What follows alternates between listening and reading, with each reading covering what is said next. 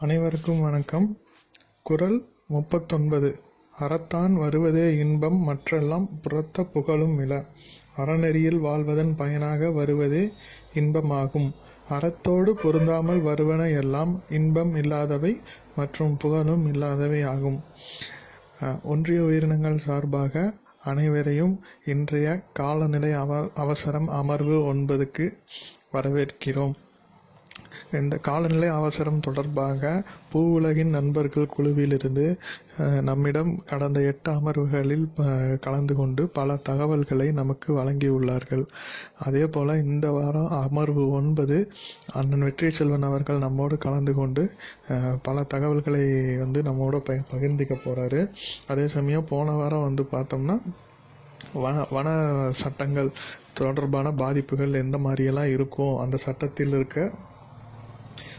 பிரச்சனைகள் எல்லாம் என்னென்ன அதை நம்ம எப்படி எதிர்கொள்ள வேண்டியிருக்கும்? சப்போஸ் அந்த சட்டங்கள் வந்து நம்மளுக்கு நடைமுறைக்கு வந்தால் அதை வந்து எப்படி எந்த எந்த மாதிரியான சூழ்நிலை சூழியல் தாக்கத்தை ஏற்படுத்தும் அப்படிங்கிறத பற்றி விர மிக விரைவான தகவல்கள் எல்லாம் நம்ம கூட பகிர்ந்துட்டாரு. அது தொடர்ந்து முன்வைக்கப்பட்ட கேள்விகள் அனைத்தையும் தெளிவான விளக்கங்களையும் நம்மளுக்காக அவர் வந்து சொன்னார். அதே போல் இந்த வாரமும் அவரோட அமர்வு வந்து தொடங்க இருக்கிறது. இதற்கு முன்பாக எட்டு அமர்வுகளும் நமது ஒன்றிய உயிரினங்கள் ஓயு அஃபீஷியல் என்ற யூடியூப் தளத்தில் வந்து நம்ம அப்லோடு பண்ணியிருக்கோம். அந்த அமர்வை வந்து கலந்து கொள்ள இயலாதவர்கள் வந்து அந்த த- அந்த தளத்துக்கு போனீங்கன்னா உங்களுக்கு இதற்கு முந்தைய அவர்கள் பல தகவல்களுடன் அடங்கியிருக்கும். அத்தோடு அதில் கேள்வி பதிலும் அனைவருக்கும் பயனுள்ளதாக இருக்கும் என்பதை சொல்லிக் கொள்கிறோம். இன்று அமர்வு ஒன்பதை அண்ணன் வெற்றி சொல்லன் அவர்கள் தொடங்கலாங்கண்ணா. அண்ணா வணக்கம்ண்ணா. இன்றையில இப்போ நீங்கள் உங்கள் உரையை ஆரம்பிக்கலாங்கண்ணா. அனைவருக்கும் வணக்கம். ஸோ ஒன்றிய உயிரினங்களுக்கு நன்றி. ஸோ ஒன்றிய உயிரினங்கள் மற்றும் பூலை நண்பர்களுடைய பயணங்கள் தொடர்கின்றன. ஆஹ் இன்றைய ஒரு உரையாடலுக்கான ஒரு மைய கருத்தா எதை எடுத்துக்கலாம்னா இப்போ சமீபத்தில் நோபல் பரிசு வழங்கியிருக்காங்க. ஸோ அந்த நிகழ்வை ஒட்டி ஆஹ் அதில் குறிப்பாக பிசிக்ஸ்க்கு வழங்கப்பட்டிருக்கக்கூடிய அந்த நோபல் பரிசுல இயற்பியலுக்கான அந்த நோபல் பரிசு. அது ரொம்ப முக்கியத்துவம் வாய்ந்தது அப்படின்னு நினைக்கிறேன். அதுவும் மருத்துவத்துக்காக வழங்கப்பட்ட நோபல் பரிசு. இவை இரண்டுமே காலநிலை மாற்றத்துக்கு தொடர்பு இருக்கக்கூடிய ஒரு முக்கியமான விஷயமாக பார்க்கிறேன்.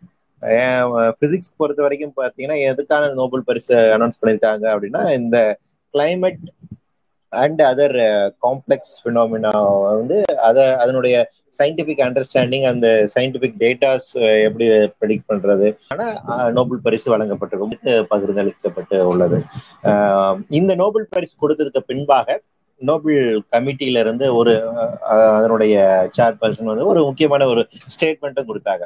நாங்க வந்து இந்த இயற்பியலுக்கான நோபல் பரிசு காலநிலை மாற்றம் தொடர்பான இந்த அறிவியலை முன்வைத்த இந்த விஞ்ஞானிகளுக்கு கொடுப்பதன் மூலம் மக்களுக்கு சில கருத்துக்களை தெரிவிக்க விரும்புகிறோம். அரசுகளுக்குமே அந்த மாதிரி ஒரு கருத்துக்களை தெரிவிக்க விரும்புகிறோம். அப்படின்னா ஒரு ஒரு என்ன சொல்றது? ஒரு ஒரு எச்சரிக்கைக்கான ஒரு விஷயமாக நாங்க இதை சொல்றோம் அப்படின்னா அதாவது கிளைமேட் சேஞ்ச் அப்படிங்கிறது இன்னைக்கு மிகப்பெரிய ஒரு ஆபத்தான விஷயமாக இருக்கின்றது. அதை நாம் கருத்தில் கொள்ள வேண்டும். அது சார்ந்து நாம் இயங்க வேண்டும் என்பதற்கான ஒரு எச்சரிக்கை அல்லது அதுக்கான ஒரு அறிவுறுத்தலை வழங்குவதற்கான இந்த விஷயமாக நம்ம வந்து புரிஞ்சுக்கலாம். இன்னும் அடுத்த மாதம் அதாவது இந்த மாசம் கடைசி முப்பத்தி ஒண்ணுல ஆரம்பிச்சு ஆஹ் பன்னெண்டாம் தேதி வரைக்கும் வந்து பாத்தீங்கன்னா காப்னு சொல்லக்கூடிய இந்த கான்ஃபரன்ஸ் ஆஃப் பார்ட்டிஸ்னுடைய ஒரு மாநாடு நடக்கிறது. யூகேல நடக்குது. இது வந்து கிளைமேட் சேஞ்ச் தொடர்பான ஒரு மாநாடு. ஸோ இந்த மாநாடுக்கு முன்பாக ஒரு எச்சரிக்கை மணியாக நோபல் பரிசு கமிட்டி வந்து இந்த இயற்பியலுக்கான நோபல் பரிசு அப்படிங்கிறது கிளைமேட் சேஞ்ச் தொடர்பான அறிவியல் கொடுத்துருவதன் மூலமாக நாங்கள் இதை சுட்டிக்காட்ட விரும்புகிறோம் என்று அழுத்த திருத்தமாக கூறுகிறார். ஏன்னா இது நாள் வரைக்கும் இப்போ கிளைமேட் சேஞ்சை பொறுத்த வரைக்குமே வந்து ரொம்ப காலகட்டமாக இது வந்து ரொம்ப பொய் இது வந்து அப்படிலாம் இல்ல. இதெல்லாம் ஒரு ஏமாக்கலை இதெல்லாம் ஒரு ஹாக்ஸ் அப்படின்னு சொல்லிட்டு இருந்தாங்க. ஈவன் ட்ரம்ப் கூட அந்த கருத்துக்களை வந்து சொல்லிட்டு இருந்தார். நிறைய பேர் இந்த மாதிரி சொன்னா சமீபத்துல ஒரு தொலைக்காட்சி விவாத நிகழ்ச்சியை கலந்துட்டேன் நியூஸ் ஜேன்னு நினைக்கிறேன். அங்க ஒரு விவாதம் அதுல கலந்து கொண்ட எழுத்தாளர் பிரபாகரன் அவர்கள் கூட வந்துட்டு திடீர்னு அஹ், பூலின் கேள்வி இருக்கு அப்படின்னு சொல்லிட்டு கிளைமேட் சேஞ்ச் அப்படிங்கிறது என்ன? எப்படி நீங்க சொல்லுவீங்க? பூமி இன்க்ரீஸ் ஆகுறது எப்படி சொல்லுவீங்க? எல்லா மூலையிலும் போய் நீங்க டெம்பரேச்சர் வச்சு அளந்து பார்த்துட்டு வர்றீங்களா? அப்படிங்கிற ஒரு கேள்வியெல்லாம் கேட்டாரு. எனக்கு ரொம்ப அதிர்ச்சிகரமாக இருந்துச்சு. அதாவது இன்னைக்கு காலநிலை மாற்றம் அப்படிங்கிறது அது அது ஒரு அறிவியல் பூர்வமாக நிரூபிக்கப்பட்ட ஒரு விஷயமாக இருந்த போதிலும் பொதுவெளியில் இதை மறுக்கக்கூடிய அல்லது அப்படி நிகழவே கூடிய அப்படின்னு பேசுகின்ற குரல் அதிகமா இருக்கு. யாருக்குமே ஒரு மாட்டு கருத்து இருக்கலாம். எதிர்கருத்து இருக்கலாம். சயின்ஸ்ல நிச்சயமாக அந்த வேறுபாடுக்கான ஒரு இடம் அப்படிங்கிறது நிச்சயமாக இருக்கு. டெஃபினிட்டான சயின்ஸ் அப்படிங்கிறது எதுவுமே கிடையாது. ஒன்றும் மாறிக்கிட்டே இருக்கும். ஸோ அப்பப்போ கிடைக்கக்கூடிய தரவுகளின் அடிப்படையில் எந்த ஒரு நிலைப்பாட்டையும் நாம் எடுக்கிறோம். இப்ப இருக்கக்கூடிய நிலைப்பாட்டின் அடிப்படையில் இப்ப இருக்கக்கூடிய தரவுகளின் அடிப்படையில் நாம காலநிலை மாற்றம் அப்படிங்கிறது நிகழ்ந்து கொண்டிருக்கிறது. குளோபல் வார்மிங் அப்படிங்கிறது நிகழ்ந்து கொண்டிருக்கிறது என்பதற்கான அறிவியல் பூர்வமான ஒரு அசஸ்மெண்ட் ரிப்போர்ட் ஆய்வுகள் இருக்கின்ற பட்சத்தில் நாம் இதை ஏற்றுக்கொண்டு நடைமுறைப்படுத்தி அது சார்ந்து சிந்தித்தும் பேசிட்டு வரோம். சோ அப்போ அந்த அறிவியல் ரீதியாக இருக்கக்கூடிய கண்டுபிடிப்புகளில் குறைகள் இருந்தால் சுட்டி காட்டலாம் அதனுடைய டேட்டாஸ் தப்பா இருந்துச்சுன்னா சுட்டி காட்டலாம் அதுக்கு மாற்று ரிசர்ச் பண்ணலாம். அதன் மூலமாக சொல்லலாம். ஆனால் எதிர்கருத்து வைத்திருப்பவர்கள் அனைவருமே இந்த இந்த சயின்ஸை வந்து அவங்க சயின்ஸ் சயின்டிபிக் ரீதியா மறுக்கிறது இல்ல ஒரு டேட்டா நீங்க ஒரு ரிப்போர்ட் கொடுக்குறீங்க நீங்க ஒரு சயின்டிபிக் அண்டர்ஸ்டாண்டிங் கொடுக்குறீங்க நீங்க ஒரு அசஸ்மெண்ட் கொடுக்குறீங்க அப்படிங்கும்போது இதுல இந்த தவறு இருக்கு. அப்படின்னு அதை சுட்டிக்காட்டி செய்வது கூட வேலை செய்யலாம். பொத்தம் பொதுவாக அவர்கள் மறுக்கக்கூடியது. அவர்களுடைய வாதம் என்னவாக இருக்குன்னு பாத்தீங்கன்னா இப்படியான ஐஸ் ஏஜ் அப்படிங்கிறது இதுக்கு முன்னாடியே இருந்துச்சு. இயற்கையாக இந்த மாற்றம் நிகழ்ந்துகின்றது சோ காலநிலை மாற்றம் அப்படிங்கிறது இயற்கையான விஷயம் அப்படிங்கிறது மனித செயல்பாடு நடக்கவில்லை அப்படிங்கிறது ஒரு தரப்பா சொல்றாங்க. இன்னொருத்தங்க அந்த அளவுக்குலாம் டெம்பரேச்சர் எல்லாம் இன்க்ரீஸ் ஆயிட்டே போல. இப்படின்னு மறுக்கக்கூடிய இந்த மாதிரி வாதங்கள் நம்ம தொடர்ச்சியா பாக்குறோம் ஒரு பதினைந்து வருடங்களுக்கு முன்பாக ரெண்டாயிரத்தி நாலு அல்லது ஆறுன்னு எனக்கு சரியா அந்த அந்த ஒரு பீரியடா ரெண்டாயிரம் சரி ரெண்டா two thousand six or seven இருக்கலாம். அப்போ ஸ்டேட் ஆஃப் ஃபியர் அப்படின்னு சொல்லிட்டு ஒரு நாவல் வந்துச்சு. ஜுராசிக் பார்க்க எழுதின அந்த ஆத்தர் இருக்காங்களா? மைக்கேல் கிரிக்னர் அவர் எழுதின ஒரு நாவல் ஸ்டேட் ஆஃப் ஃபியர் அப்படிங்கிற அந்த ஒரு நாவல் வந்து அந்த நாவல் வந்து பாத்தீங்கன்னா முழுக்க முழுக்க கிளைமேட் சேஞ்ச் அப்படிங்கிறது வந்து ஒரு ஏமாத்து வேலை. அது வந்துட்டு ஒரு போலியான ஒரு விஷயம். ஃபால்ட் சயின்ஸ் அப்படிங்கிற மாதிரி ப்ரொப்பகண்டாக பண்ற மாதிரி அந்த நாவல்ங்கிறது பின்னப்பட்டுள்ள அந்த நாவல் வந்து பாத்தீங்கன்னா கிளைமேட் சேஞ்ச் சார்ந்து ஒர்க் பண்ணக்கூடிய சில என்ஜிஓஸ் அண்ட் சில நிறுவனங்கள் வந்து வேணும்னே ஒரு தவறான டேட்டாஸை வந்துட்டு பரப்பிட்டு இருக்காங்க அதன் மூலமாக இப்படி மக்கள் மத்தியில ஒரு ஸ்டேட் ஆஃப் பேர் உண்டாக்குவதற்கான ஒரு வேலைகளை செய்து கொண்டிருக்கிறார்கள் அப்படிங்கிறது அந்த நாவலினுடைய ஒரு மையப்புள்ளியாக இருந்துச்சு. இப்படியான கதையாடல்கள் இப்படியான விஷயங்கள் எல்லாமே தொடர்ச்சியாகும் இன்னும் சொல்ல போனா ஆயில் இண்டஸ்ட்ரீஸ் வந்துட்டு நிறைய சயின்டிபிக் இன்ஸ்டிடியூஷன்ஸ்க்கு வந்து இந்த மாதிரி ஃபண்ட் பண்ணாங்க. நீங்க வந்து குளோபல் வார்மிங் அப்படிங்கிறது பொய்ன்னு நிரூபிக்கிறதுக்கான டேட்டாஸை வந்து ஃபைண்ட் அவுட் பண்ணுங்க. அந்த விஷயங்களை அந்த ஆய்வுகளை முன்னிடுங்க அப்படிங்கிற விதம் இருக்கும் இது குறித்து மைக்கேல் மேன் அப்படின்னு சொல்லிட்டு அமெரிக்கால நாசாவை சார்ந்த முன்னாள் விஞ்ஞானி அவர்கள் அவர் வந்து ஒரு புத்தகம் எழுதியிருக்கார் கிளைமேட் வார் அப்படின்னு ஒரு புத்தகம் எழுதியிருக்காரு. அந்த புத்தகத்தில் இது குறித்தான ரொம்ப தெளிவா சொல்லியிருக்காரு. அதாவது கிளைமேட் சேஞ்ச் அப்படிங்கிறது எந்த அளவுக்கு ரியலா இருக்கு? அதே நேரத்துல அந்த கிளைமேட் சேஞ்சை மறுக்கக்கூடிய அன்சைன்டிபிக்கான விஷயங்களின் மூலமாக வந்து முன்வைத்து இது ஏமாத்து வேலை. இது வந்து ஜஸ்ட் அண்ட் ஹாக்ஸ் அல்லது இது வந்து சைனா அண்ட் இந்தியாவுக்கு சார்பாக இருக்கின்றது அப்படிங்கிற மாதிரி இந்த மாதிரி பொலிட்டிக்கலா அதை மாத்தி பேசி இந்த மாதிரி வேலைகள் செய்யக்கூடிய வேலைகளுமே நடந்து கொண்டுதான் இருந்தது. சோ இதையெல்லாம் நாம் எதிர்கொள்ள வேண்டிய ஒரு தேவையில்லை. அப்போ அந்த நிலைமையில் கடந்த மாதம் ஐபிசிசியினுடைய ரிப்போர்ட் வந்து இரண்டு விஷயங்களை ரொம்ப தெளிவா முடிஞ்சு காலநிலை மாற்றம் அப்படிங்கிறது முழுக்க முழுக்க மனித செயல்பாட்டின் காரணமாக நிகழ்கின்றது அப்படிங்கிறது அவங்க ரொம்ப தெளிவா சொன்னாங்க. குளோபல் வார்மிங் அப்படிங்கிறது மேன் மைண்ட் அப்படிங்கிறத ரொம்ப தெளிவா சொன்னாங்க. இரண்டாவது இது நம்மளுடைய மாறி வரக்கூடிய இந்த மாறுகின்ற இந்த சூழல் அப்படிங்கிறது இர்ரிவர்சபிள் விலக்கு போயிடுச்சு அப்படிங்கிற இந்த ரெண்டு இது அதனுடைய அடுத்த கட்ட நிகழ்வாக இப்போ உங்க நோபல் பரிசு வழங்கி இருக்கக்கூடிய இந்த நிகழ்வை நாம வச்சு பார்க்க வேண்டியது. சோ நமக்கு ஐபிசிசி ரிப்போர்ட் இருக்கு. உலகத்தில் இருக்கக்கூடிய சயின்டிஸ்ட் ஏறத்தாழ தொண்ணூறு சதவீதமான சயின்டிஸ்ட் பங்கெடுத்தக்கூடிய அந்த அசஸ்மெண்ட் ரிப்போர்ட்டின் அடிப்படையில் நமக்கு இப்போது ஒரு உறுதியான ஒரு கான்கிரீட்டான ஒரு எவிடன்ஸ் கிடைச்சிருக்கு. அதாவது climate change is happening climate change is man made அப்படிங்கிறது ரொம்ப நமக்கு ரொம்ப கான்கிரீட்டான ஒரு இது கிடைச்சு அதனுடைய அடுத்த கட்ட ஒரு நகர்வாக இன்னைக்கு நோபல் பரிஸ் கமிட்டி நோபல் பரிசு வழங்கக்கூடிய அந்த இன்ஸ்டிடியூஷன் கமிட்டி அவங்க சொல்லியிருக்காங்க கிளைமேட் சேஞ்ச் அது சார்ந்து இருக்கக்கூடிய அறிவியல் அப்படிங்கிறது ரொம்ப முக்கியமான விஷயம். அதை நம்ம முன்னெடுக்கணும். அதுக்கான நோபல் பரிசு அனௌன்ஸ் பண்ணிருக்கிறது மூலமாக இது எந்த அளவுக்கு சீரியஸான விஷயம் அப்படிங்கறத நம்ம இன்னைக்கு புரிஞ்சுக்கணும். இந்த இதுல இந்த அறிவியல் அப்படிங்கிறது நமக்கு ரொம்ப முக்கியமான விஷயம். ஸோ இந்த கிளைமேட் சேஞ்ச் இருக்கக்கூடிய அந்த அறிவியலே நாம இன்னைக்கு கொஞ்சம் பார்க்கலாம் அப்படின்னு நினைக்கிறேன். ஏன்னா நமக்கு ஆஸ் அ ஒன்றிய உயிரினங்களாக இருக்கின்ற போது நாம எக்காலஜி அண்டர்ஸ்டாண்ட் பண்ணிக்க வைக்கிறது நமக்கு ரொம்ப முக்கியமான விஷயம். நம்ம சுத்தி இருக்க சூழலை புரிந்து கொள்வதும் அப்படிங்கிறது ரொம்ப முக்கியமான விஷயம். ஏனென்றால் ஒவ்வொரு உயிரினங்களும் அதனுடைய சீசனல் லைஃப் அப்படிங்கிறது ரொம்ப முக்கியமான விஷயம். அது அந்த பருவத்துக்கு ஏற்ற அளவில் தன்னை தானே அடாப்ட் பண்ணி அதுக்கேற்ற மாதிரி உருமாறி கொள்ளக்கூடிய அம்சங்கள் நிறைந்த உயிரினங்கள் தான் நம்ம சுத்தி இருக்கக்கூடிய எல்லா உயிரினம் ஸோ ஒன்றிய உயிரினங்களுடைய அடிப்படையான குண அம்சகம் அப்படிங்கிறது பாத்தீங்கன்னா அந்த மாறி வரக்கூடிய சூழலுக்கு ஏற்ற அளவுக்கு தன்னை தகவமைத்துக் கொண்டு வாழ்வது. தங்களோட வாழ்நிலையை அதுக்கேற்ற மாதிரி அமைத்துக் கொள்ளுதல். இது எல்லா உயிரினங்களுக்கும் பொதுவானது. ஸோ அப்போ அந்த பேசிக் அண்டர்ஸ்டாண்டிங் ஆஃப் நேச்சர் அப்படிங்கிறது ரொம்ப முக்கியம். வெதர் குறித்தான ஒரு அண்டர்ஸ்டாண்டிங் அப்படிங்கிறது நமக்கு வந்து முக்கியம். அதை புரிந்து கொள்வதன் மூலமாக தான் மாறி வருகின்ற இந்த சூழலை புரிந்து கொள்வதன் மூலமாக தான் நம்மளுடைய வாழ்வு நிலையை நாம வந்து உறுதி செய்து கொள்ள முடியும். இந்த மாறி வருகின்ற புதிய சீ சீதோஷ நிலைக்கேற்ப உங்களை நீங்கள் தகவமைத்துக் கொள்வதன் மூலமாக தான் தப்பி பிழைத்து வாழ முடியும். ஸோ இதுதான் நேச்சுரல் செலெக்ஷன் அப்படின்னு நம்ம சொல்றோம். அப்ப இந்த நேச்சுரல் செலெக்ஷன்ல இந்த இந்த மாறி வர சூழல்களை நம்ம தப்பி பிழைத்தோம்னா அறிவியல் ரீதியான நமக்கு அதுக்கான அணு கண்டுபிடிப்புகள் அறிவியல் ரீதியான இருக்கக்கூடிய புரிந்துணர்வு அப்படிங்கிறது நமக்கு ரொம்ப தேவையான ஒரு விஷயமாக இருக்கு. ஸோ அப்போ இந்த கிளைமேட் சேஞ்ச் அப்படிங்கிறது எப்படி நிகழ்து இந்த குளோபல் வார்மிங் அப்படிங்கிறது எப்படி நிகழ்வுன்றது இந்த இந்த ஆய்வுகள் எல்லாம் எப்படி மேற்கொள்ளப்படுகின்றன யாரால் இவையெல்லாம் மேற்கொள்ளப்படுகின்றன இதற்கு பின்னாடி இருக்கக்கூடிய அறிவியல் தன்மை அப்படிங்கிறது எத்தகையது அப்படிங்கிறது. ஏன்னா இந்த இந்த சயின்ஸ்ல நம்ம ஃபர்ஸ்ட் வந்து ஒரு வெல்வர்ஸ்டா இருக்கிற பட்சத்தில் தான் அடுத்து இது குறித்தான இருக்கக்கூடிய அரசியல் இதில் இருக்கக்கூடிய பொருளாதாரம் சார்ந்து இருக்கக்கூடிய பிரச்சனைகளை நம்ம கையாள முடியும். ஸோ இந்த அறிவியல் அப்படிங்கிறது நமக்கு ரொம்ப பேசுது. ஏன்னா நம் நாம முதல்ல சயின்டிபிக்கா இந்த நட விஷயங்கள் நடக்குதுன்னு நமக்கு புரிந்து கொண்டு ஆமா இது உண்மையிலே இப்படி நடக்குது அப்படின்னு நமக்குள்ள சாட்டிஸ்ஃபை ஆகின்ற போதுதான் இதற்கான ஒரு தீர்வும் இந்த பிரச்சனையை அணுகுவதற்குமான ஒரு சரியான ஒரு நகரை நாம் எடுத்து செல்வதற்கான ஒரு நல்வாய்ப்பாக இருக்கும் அந்த வகையில் கிளைமேட் சேஞ்சினுடைய அறிவியலை நாம் புரிந்து கொள்ள வேண்டிய ஒரு தேவை இருக்கின்றது. ரைட் இப்ப கிளைமேட் சேஞ்சை நம்ம வந்து எப்படி புரிஞ்சுக்கலாம்னா இந்த கிளைமேட் சேஞ்ச் உண்டாகுவதற்கு காரணமாக இருப்பது குளோபல் வார்மிங் இந்த குளோபல் வார்மிங்கை பொறுத்த வரைக்கும் ஒரு பெஸ்ட் எக்ஸாம்பிள்ஸ் எப்படி சொல்றாங்க? அது குளோபல் வார்மிங் உயிர் மேல் செலுத்தக்கூடிய இந்த தாக்குதலை நாம் எப்படி புரிந்து கொள்ளலாம் அப்படிங்கும் போது அதுக்கு ஒரு சிறந்த ஒரு உதாரணம் சொல்லணும்னா ஒரு ஒரு பானையில நீங்க தண்ணி ஊற்றி அதை வந்து கொதிக்க வைங்க. ஒரு அடுப்புல வந்து நம்ம கொதிக்க வைக்கிறோம் அப்படின்னு கற்பனை பண்ணிக்கோங்க.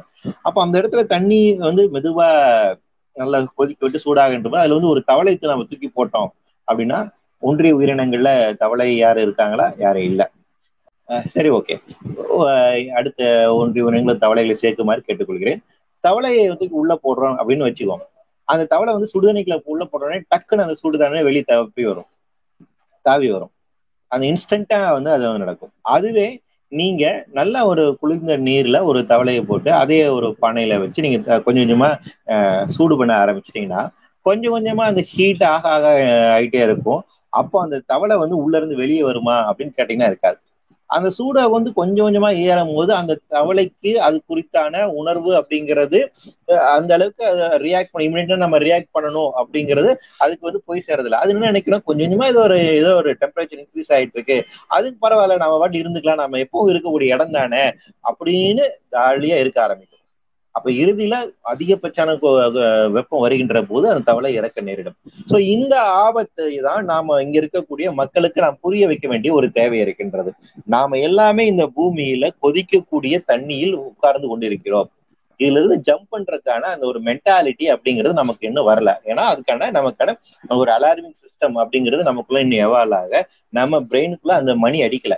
அப்ப அந்த மூளையில் அந்த அலார்மிங் அந்த அலார்ம் வந்து பெல் அடிக்க வைக்கிறதுக்கான ஒரு வேலைகளை தான் நம்ம செய்ய வேண்டியது. அப்போ அந்த இந்த இந்த ஒரு ஸ்லோ ப்ராசஸா நடக்கக்கூடிய விஷயம் இருக்குல்ல அந்த வெதர் சேஞ்சிங் பேட்டர்ன் அப்படிங்கிறது அந்த ஸ்லோ ப்ராசஸா இது எப்படி நடக்குது அப்படின்னு நாம இதை ஃபர்ஸ்ட் பாக்குறோம்னா குளோபல் வார்மிங் அப்படிங்கிறது அது குளோபல் வார்மிங் எது காரணமாக இருக்கு அப்படின்னு பாத்தீங்கன்னா greenhouse gases greenhouse gases அப்படிங்கிறது என்னவாக இருக்கு அப்படின்னு பாத்தீங்கன்னா கிரீன் ஹவுஸ் எஃபெக்ட் அப்படின்னு நம்ம சொல்றோம்.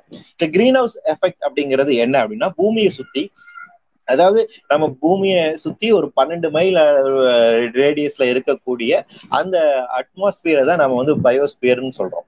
அந்த அந்த நம்மளை சுத்தி இருக்கக்கூடிய அந்த விண்மண்டலங்களில் இருக்கக்கூடிய அந்த பல்வேறு விதமான வாயுகளை உள்ளடக்கிய அந்த ஒரு ஒரு இடம் அந்த டுவெல் மைல்ஸ் அந்த டிஸ்டன்ஸ் இருக்குங்களா அது பயோஸ்பியர் இந்த பயோஸ்பியர் அப்படிங்கறதா உலகத்துல சாரி இந்த பிரபஞ்சத்துல எங்கேயுமே இல்லாத ஒரு அம்சமாக இருக்கின்றது. இந்த பயோஸ்பியர் இருக்கின்ற ஒரே காரணத்தினால்தான் நாம பூமியில வாழ முடியுது நம்ம உயிர் வாழும் சூழலை உருவாக்குவது இந்த பயோஸ்பியர் தான். இந்த பயோஸ்பியர் எப்படி இயங்குது? இந்த பயோஸ்பியர் அப்படிங்கிறது வந்து அதுல நிறைய வாயுகள் இருக்கின்றன. நிறைய கெமிக்கல்ஸ் அதுல இருக்கு. ஆட்டம்ஸ் நியூட்ரான்ஸ் எல்லாமே கலந்துன ஒரு விஷயமாக இருக்கு. கார்பன் அதுல வந்து எல்லாமே இருக்கு.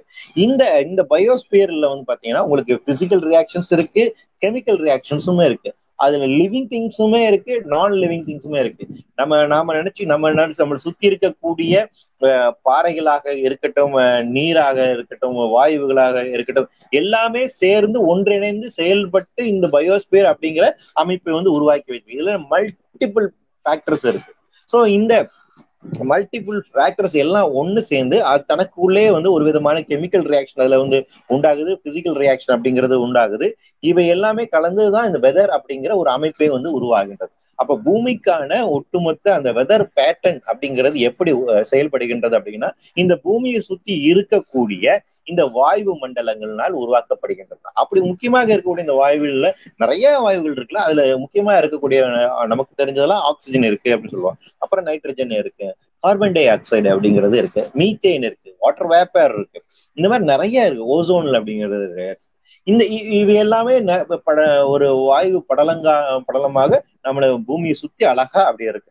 அப்படியே ஒரு அழகான ஒரு இயங்கியல் அதனுடைய இயங்கியலோடு இயங்கிட்டு இருக்கு இப்ப இந்த இயங்கியல் அப்படிங்கிறது ரொம்ப ஒரு காம்ப்ளெக்ஸான ஒரு விஷயம். அதைத்தான் இந்த நோபல் பரிசுல இதெல்லாம் ஒரு முக்கியமான விஷயம் வெதர் அப்படிங்கிறது இந்த இயங்கியல் எல்லாமே சேர்ந்தக்கூடிய ஒரு பயங்கர காம்ப்ளெக்ஸான விஷயம்.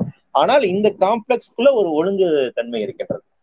இந்த இந்த இயற்கையினோட ஒரு அழகான ஒரு அற்புதமான தன்மை அப்படிங்கிறதா. அதே நேரத்துல இந்த காம்ப்ளெக்ஸ் சிஸ்டத்துக்குள்ள வந்து பாத்தீங்கன்னா நான் லிவிங் திங்ஸ் மட்டும் செயல்படல லிவிங் திங்ஸும் செயல்படுகின்றது. அதாவது செடிகளாக இருக்கட்டும் மைக்ரோப்ஸாக இருக்கட்டும் பிளாங்டோன்ஸாக இருக்கட்டும் ஜோன்டோன்ஸாக இருக்கட்டும் இவைகளும் இந்த காற்றில் இருக்கக்கூடிய வாயுகள் இவை எல்லாம் ஒன்றோடு ஒன்று ரியாக்ட் பண்ணுது. அதன் மூலமாக ஒரு ப்ராசஸ் நிகழ்ந்துகிட்டே இருக்கு. அது நைட்ரஜன் சைக்கிளாக இருந்தாலும் சரி ஆக்சிஜன் சைக்கிளாக இருந்தாலும் சரி மீத்தேன் சைக்கிளாக இருந்தாலும் சரி கார்பன் சைக்கிளாக இருந்தாலும் சரி இவை எல்லாமே வந்து பாத்தீங்கன்னா சூரியனுக்கு ஒரு முக்கிய பங்கு உண்டு. அதே போல இந்த வாயுகள் இந்த கேசஸ்க்கு ஒரு முக்கிய பங்கு இருக்கு. அதே போல பூமியில இருக்கக்கூடிய செடிகளாக இருக்கட்டும் சில உயிரினங்களாக இருக்கட்டும் பாக்டீரியாஸாக இருக்கட்டும் வைரஸாக இருக்கட்டும் இவற்றுக்கு எல்லாத்துக்குமே நம்ம முக்கிய பங்கு இருக்கு. அப்போ இன்னைக்கு டைனோசர் அளவுக்கு பெரிய உயிரினங்களாக இருந்தாலும் சரி சின்ன அளவுக்கு தட்டான் போன்ற உயிரினங்களாக இருந்தாலும் சரி இந்த சுழற்சி முறையில் ஏதோ ஒரு விதத்தில் பங்காற்றி கொண்டிருக்கு சோ அந்த அந்த அந்த பயோஸ்பியரை அதனுடைய இன்டெகிரிட்டியை மெயின்டைன் பண்ணுவதில் அதனுடைய இயற்கை தன்மை இயல்பு தன்மையை வந்துட்டு அப்படியே பாதுகாப்பாக வைத்திருப்பதில் இந்த எல்லா உயிரினங்களுக்கும் ஒரு பங்கு இருக்கின்றது. லிவிங் திங்ஸ்க்கும் பங்கு இருக்குது நான் லிவிங் திங்ஸ்க்குமே பங்கு இருக்கு. ஒன்றோடு ஒன்று சார்ந்து ஒரு செயல்பட்டு ஒரு அமைப்பாக இருக்கின்றது. இப்படி செயல்படக்கூடிய இந்த அமைப்பு முறையை தான் கயா தியரியில வந்துட்டு விளக்குறாரு. ஜேம்ஸ் லவ்லாக் அப்படிங்கிற ஒரு சயின்டிஸ்ட் இருக்காரு. அவர் தன்னுடைய கயா தியரி அப்படின்னு ஒரு தியரியை வந்து நைன்டீன் செவன்டிஸ் வாக்கில் முன்வைத்தார். அவர் வந்து ஆக்சுவலா ஒரு நாசாவுக்கான ஒரு மாடல் ஒண்ணு எவால்வ் பண்றாரு செவ்வாய் கிரகத்துல உயிர் இருக்குதா இல்லையா அப்படின்னு ஆய்வு நடத்தணும் அப்படின்னா ஒரு கிரகத்துல ஒரு பிளானட்ல வந்து உயிர் இருக்குதா இல்லையா? ஒரு உயிர் வாழக்கூடிய சூழல் இருக்குதா இல்லையா அப்படின்னா எப்படி கண்டுபிடிக்கணும் அப்படிங்கிறத ஒரு ஒரு மாடல் எவால்வ் பண்றாரு இந்தந்த அம்சங்கள் எல்லாம் இருந்தால் அந்த அந்த இடங்கள்ல உயிர் வாழ்வதற்கான உயிர் உருவாகுவதற்கான ஒரு வாய்ப்பு இருக்கு அப்படின்னு ஒரு மாடல் எவால்வ் பண்றாரு அப்படி அந்த மாடல் எவால்வ் பண்ணும் போதுதான் அவர் இந்த வெதர் சிஸ்டத்தை வந்து கொஞ்சம் கொஞ்சமா ப்ரெடிக்ட் பண்ண ஆரம்பிக்கிறார். ஸோ அவர் தன்னுடைய கயா தியரி மூலமாக என்ன ப்ரொபோஸ் பண்ணாரு அப்படின்னு பாத்தீங்கன்னா ஹைப்போதிசா பண்ணாரு சொன்னாரு. அப்புறமா அது வந்து தியரியா ஏற்கப்பட்டுச்சு அந்த கயா தியரியில அவர் வந்து என்ன சொல்றாருன்னா இந்த பூமியானது பூமியினுடைய இந்த வெதர் பேட்டர்ன் சிஸ்டம் அப்படிங்கிறது ஒரு ஒன்றோடு ஒன்று இணைந்து செயல்படுகின்றது. அதை நாம் எப்படி விளக்கலாம் எப்படி புரிந்து கொள்ளலாம்னா எ சிங்கிள் லிவிங் ஆர்கனிசம் அப்படி சொல்றாரு. ஒரு ஒரு ஒற்றை செல் உயிரினம் போல அது செயல்பட்டு கொண்டிருக்கிறது. ஒன்றோடு ஒன்று சார்ந்து இயங்கிக் கொண்டிருக்கின்றது. அப்போ இந்த இந்த வெதர் சிஸ்டத்துல இந்த பூமியோட இந்த இயங்கியல்ல பூமியோட இந்த பயோஸ்பியர்ல அப்சல்யூட் அப்படின்னு எதுவுமே கிடையாது. தனித்து இயங்கக்கூடிய தன்மை உடைய பொருள் அப்படிங்கிறது எதுவுமே கிடையாது. எல்லா பொருளுமே ஒன்றோடு ஒன்று சார்ந்துதான் இயங்கிக் கொண்டிருக்கின்றது. ஒரு லிவிங் ஆப்ஜெக்டாக இருந்தாலும் சரி நான் லிவிங் ஆப்ஜெக்டாக இருந்தாலும் சரி இவை எல்லாமே ஒன்றோடு ஒன்று இணைந்து சார்ந்து இயங்கிக் கொண்டிருக்கின்றதா? நம்ம தியரி ஆஃப் ரிலேட்டிவிட்டியிலுமே இதுதான் சொல்றோம். பூமியில இருக்கக்கூடிய எந்த ஒரு அணு துகளாக இருக்கட்டும் எந்த அணு பொருட்களாக இருக்கட்டும் எல்லாமே ஒன்றோட ஒன்று சார்ந்துதான் இயங்கிக் கொண்டிருக்கு. டைம் அண்ட் ஸ்பேஸ் அப்படிங்கிறது சார்ந்துதான் இருக்கு. அப்படிங்கிறது மாஸ் அண்ட் ஸ்பீடு அப்படிங்கிறது சேர்ந்துதான் இருக்கு. அப்படிங்கிறத நியூட் சாரி ஐன்ஸ்டீன் முன்வைத்தார் ஸோ அதே போல பூமியினுடைய இந்த பயோஸ்பியர் அம்சம்ங்கிறது ஒன்றை ஒன்று சார்ந்து இயங்கக்கூடிய ஒரு ஒற்றை தன்மையோடு இருக்கின்றது. அதை அதாவது ஒருங்கிணைந்து செயல்படுகின்றது. இது கையா கை தீரி அப்படின்னு சொல்றது. இதனுடைய அடுத்த கட்ட நகர்வாக கையோஸ் தீரி அப்படிங்கிறது இன்னொரு தீரி இருக்கு. அந்த கையோஸ் தீரியில வந்து என்ன சொல்றாங்கன்னா தசாவதாரம் படத்துல வந்து ஒரு டைலாக் ஒண்ணு வரும். ஒரு பட்டாம்பூச்சியின் சிறகடிப்பில் இருந்து ஏதோ ஒரு பகுதியில் ஒரு ஒரு சுனாமி ஏற்படலாம் அப்படின்னு சொல்லுவாங்க. பட்டர்ஃபிளை எஃபெக்ட் அப்படின்னு அது சொல்லுவாங்க. இதை நீங்க சாதாரணமா நம்ம சொல்ல போது வந்து பாத்தீங்கன்னா ஏன்னா இப்படி சொல்றாங்க அப்படிங்கிற மாதிரி வந்து ஒரு கேள்வியும் கிண்டலுக்கு அப்படி எப்படி பாசிபிளா இருக்கும் அப்படின்ட்டு. ஆனால் அது வந்துட்டு பாசிபிளான ஒரு விஷயம் தான் ஒரு சின்ன விஷயம் அப்படிங்கிறது மிகப்பெரிய ஒரு பேரிடருக்கு வந்துட்டு காரணமாக அமையலாம். ஏன்னா அந்த அந்த அதனுடைய செயின் ரியாக்ஷன் இருக்கு இல்லைங்களா? இத்தினோண்டு சின்ன ஆட்டம் தான். அந்த ஆட்டமை பிளக்கும் போது எவ்வளவு அதிகமான ஒரு சக்தி அதுல இருந்து வெளியே வருது? அதுல இருந்து ஒரு செயின் ரியாக்ஷன் வந்து உண்டாகுதுங்களா இந்த இந்த செயின் ரியாக்ஷனை வந்து நம்ம வந்து என்ட்ரோபி அப்படின்னு நம்ம வந்து சொல்றோம். அந்த ஒன்று அப்படியே இன்னொரு இன்னொரு பொருளை அப்படி பயங்கரமா வீரியமா போகிறது அப்படிங்கறத நம்ம வந்து என்ட்ரோபி அப்படின்னு சொல்றாங்க.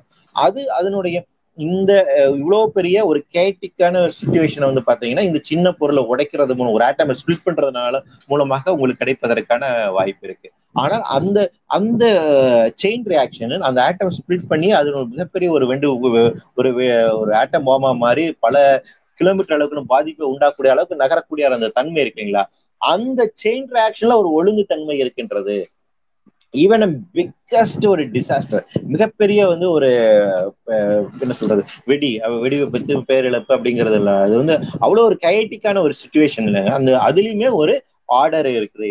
ஆர்டர் இன் எ டிசார்டர் அப்படின்னு சொல்றாங்க. அதுதான் கையோஸ் தேரி இந்த கையோஸ் தியரி அப்படிங்கிறது எதுக்கு பயன்படுத்தப்படுகிறது வெதர் ப்ரிடிக்ஷனுக்காக பயன்படுத்தப்படுகிறது. ஸோ வெதர் ப்ரிடிக்ஷன் அப்படிங்கிறது நமக்கு அவ்வளவு இலகுவான சாதாரண விஷயம் அல்ல.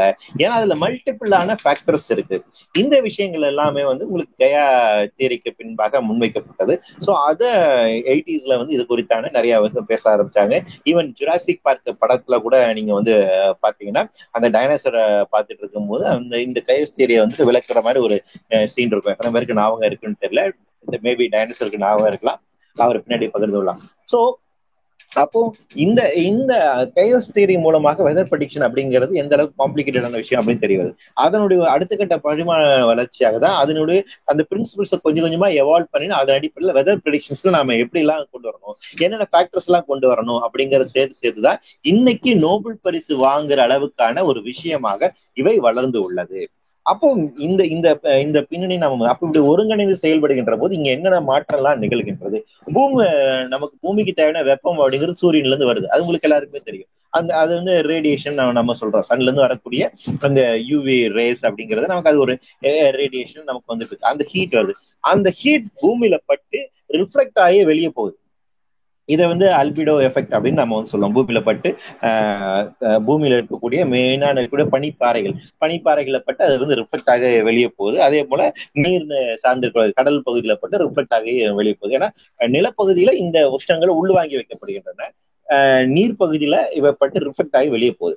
இப்போ இந்த இந்த இடத்துல அப்படி ரிஃப்ளெக்ட் ஆக வெளியே போகக்கூடிய அந்த ரேடியேஷன் அவை என்ன ஆகுதுன்னு வந்து பாத்தீங்கன்னா பூமியை சுத்தி இருக்கக்கூடிய சில வாயுகள் அந்த வெப்பத்தை வெளியேறாமல் அப்படி தடுத்து வைக்க முடியும் அதெல்லாம் எது அந்த மாதிரி அந்த ரேடியேஷனை வெளியே போகாம தடுக்கக்கூடிய வேலைகளை எந்த கேசஸ் செய்யுது அப்படின்னு பாத்தீங்கன்னா குறிப்பாக carbon dioxide methane and nitrous oxide nitrous ஆக்சைட்லயே மூணு விதமான இருக்கு. நைட்ரோ ஆக்சைடு அது மாதிரி நிறைய இருக்குது ஸோ இந்த மாதிரி ஏறத்தால ஒரு ஐந்து விதமான கேசஸ் இருக்கு.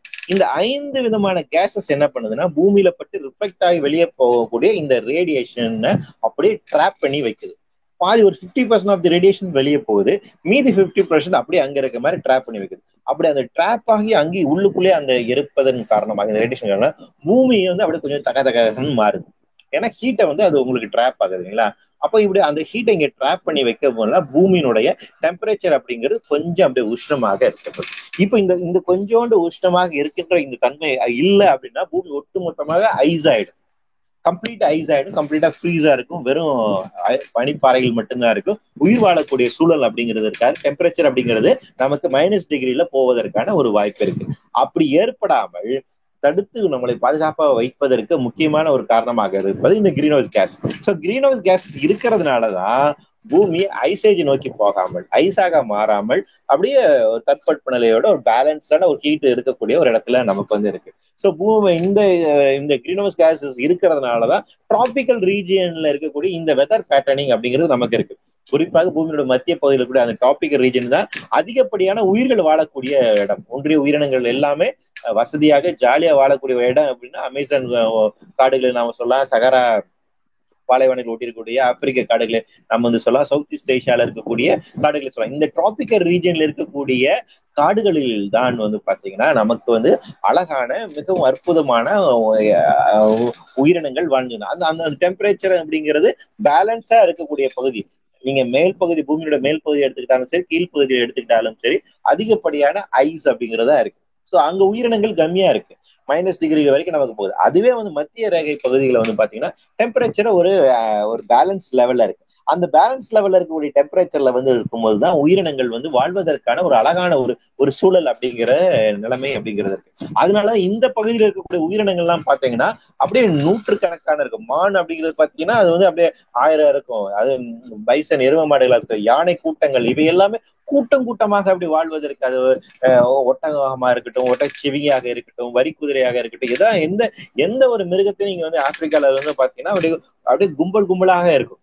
அப்படி கும்பல் கும்பலாக வாழ்வதற்கான அந்த ஸ்பேஸ் அப்படிங்கிற அந்த டெம்பரேச்சர் அப்படிங்கிறது பாத்தீங்கன்னா மத்திய ரேகை போயில இதுவே நீங்க வந்து உங்களுக்கு நார்த் அண்ட் சவுத் பகுதியில இருந்து பாத்தீங்கன்னா இந்த அளவுக்கு உயிரினங்கள் அவ்வளவு கும்பலா இருக்காது.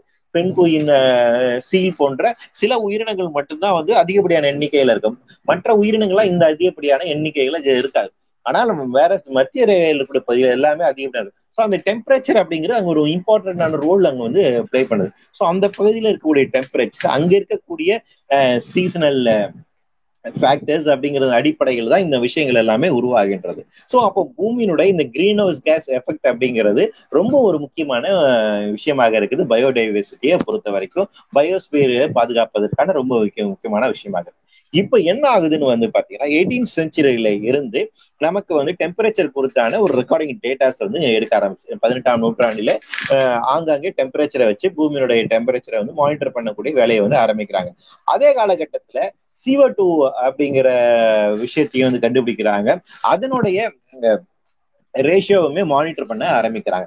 ஏறத்தாழ நூத்தி ஐம்பது வருடங்களுக்கு முன்பாக சிஓ டூ கார்பன் டை ஆக்சைடுடைய எமிஷன் எவ்வளவு இருக்கு? அப்படிங்கிற டேட்டாஸை வந்து மானிட்டர் பண்ண ஆரம்பிக்கிறாங்க. அப்பவே அதுக்கான அது குறித்தான ஒரு கண்டுபிடிப்பு என்ன வருது அப்படின்னு வந்து பாத்தீங்கன்னா ஒரு பெண் விஞ்ஞானி அவர்கள் சொன்ன ஒரு கருத்து என்னன்னா கார்பன் டை ஆக்சைடு லெவல் அப்படிங்கிறது இன்க்ரீஸ் ஆச்சுன்னா பூமியினுடைய டெம்பரேச்சர் இன்க்ரீஸ் ஆகிறதுக்கான வாய்ப்பு இருக்கு. பூமி வந்து சூடாகுவதற்கான வாய்ப்பு இருக்கு அப்படிங்கிற கருத்துக்களை வந்து அப்போதே தெரிவிக்க தெரிவிக்க ஆரம்பிச்சார்கள்.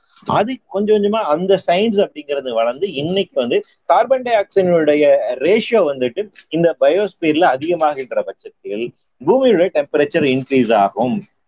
அப்படின்னு தெரிஞ்சு. இதை எப்படி நம்ம வந்து புரிந்து கொள்ளலாம் அப்படின்னா கடந்த நூத்தி ஐம்பது வருடங்களுக்கு முன்பாக பூமியினுடைய ஆம்பியன் டெம்பரேச்சர் சராசரி டெம்பரேச்சர் அப்படிங்கிறது பதிமூணு டிகிரி செல்சியஸ் அளவுக்கு இருந்துச்சு. அப்போ வந்து கார்பன் டை ஆக்சைடோட அளவு என்ன இருந்துச்சுன்னா த்ரீ டென் பிபிஎம் சொல்லுவோம்.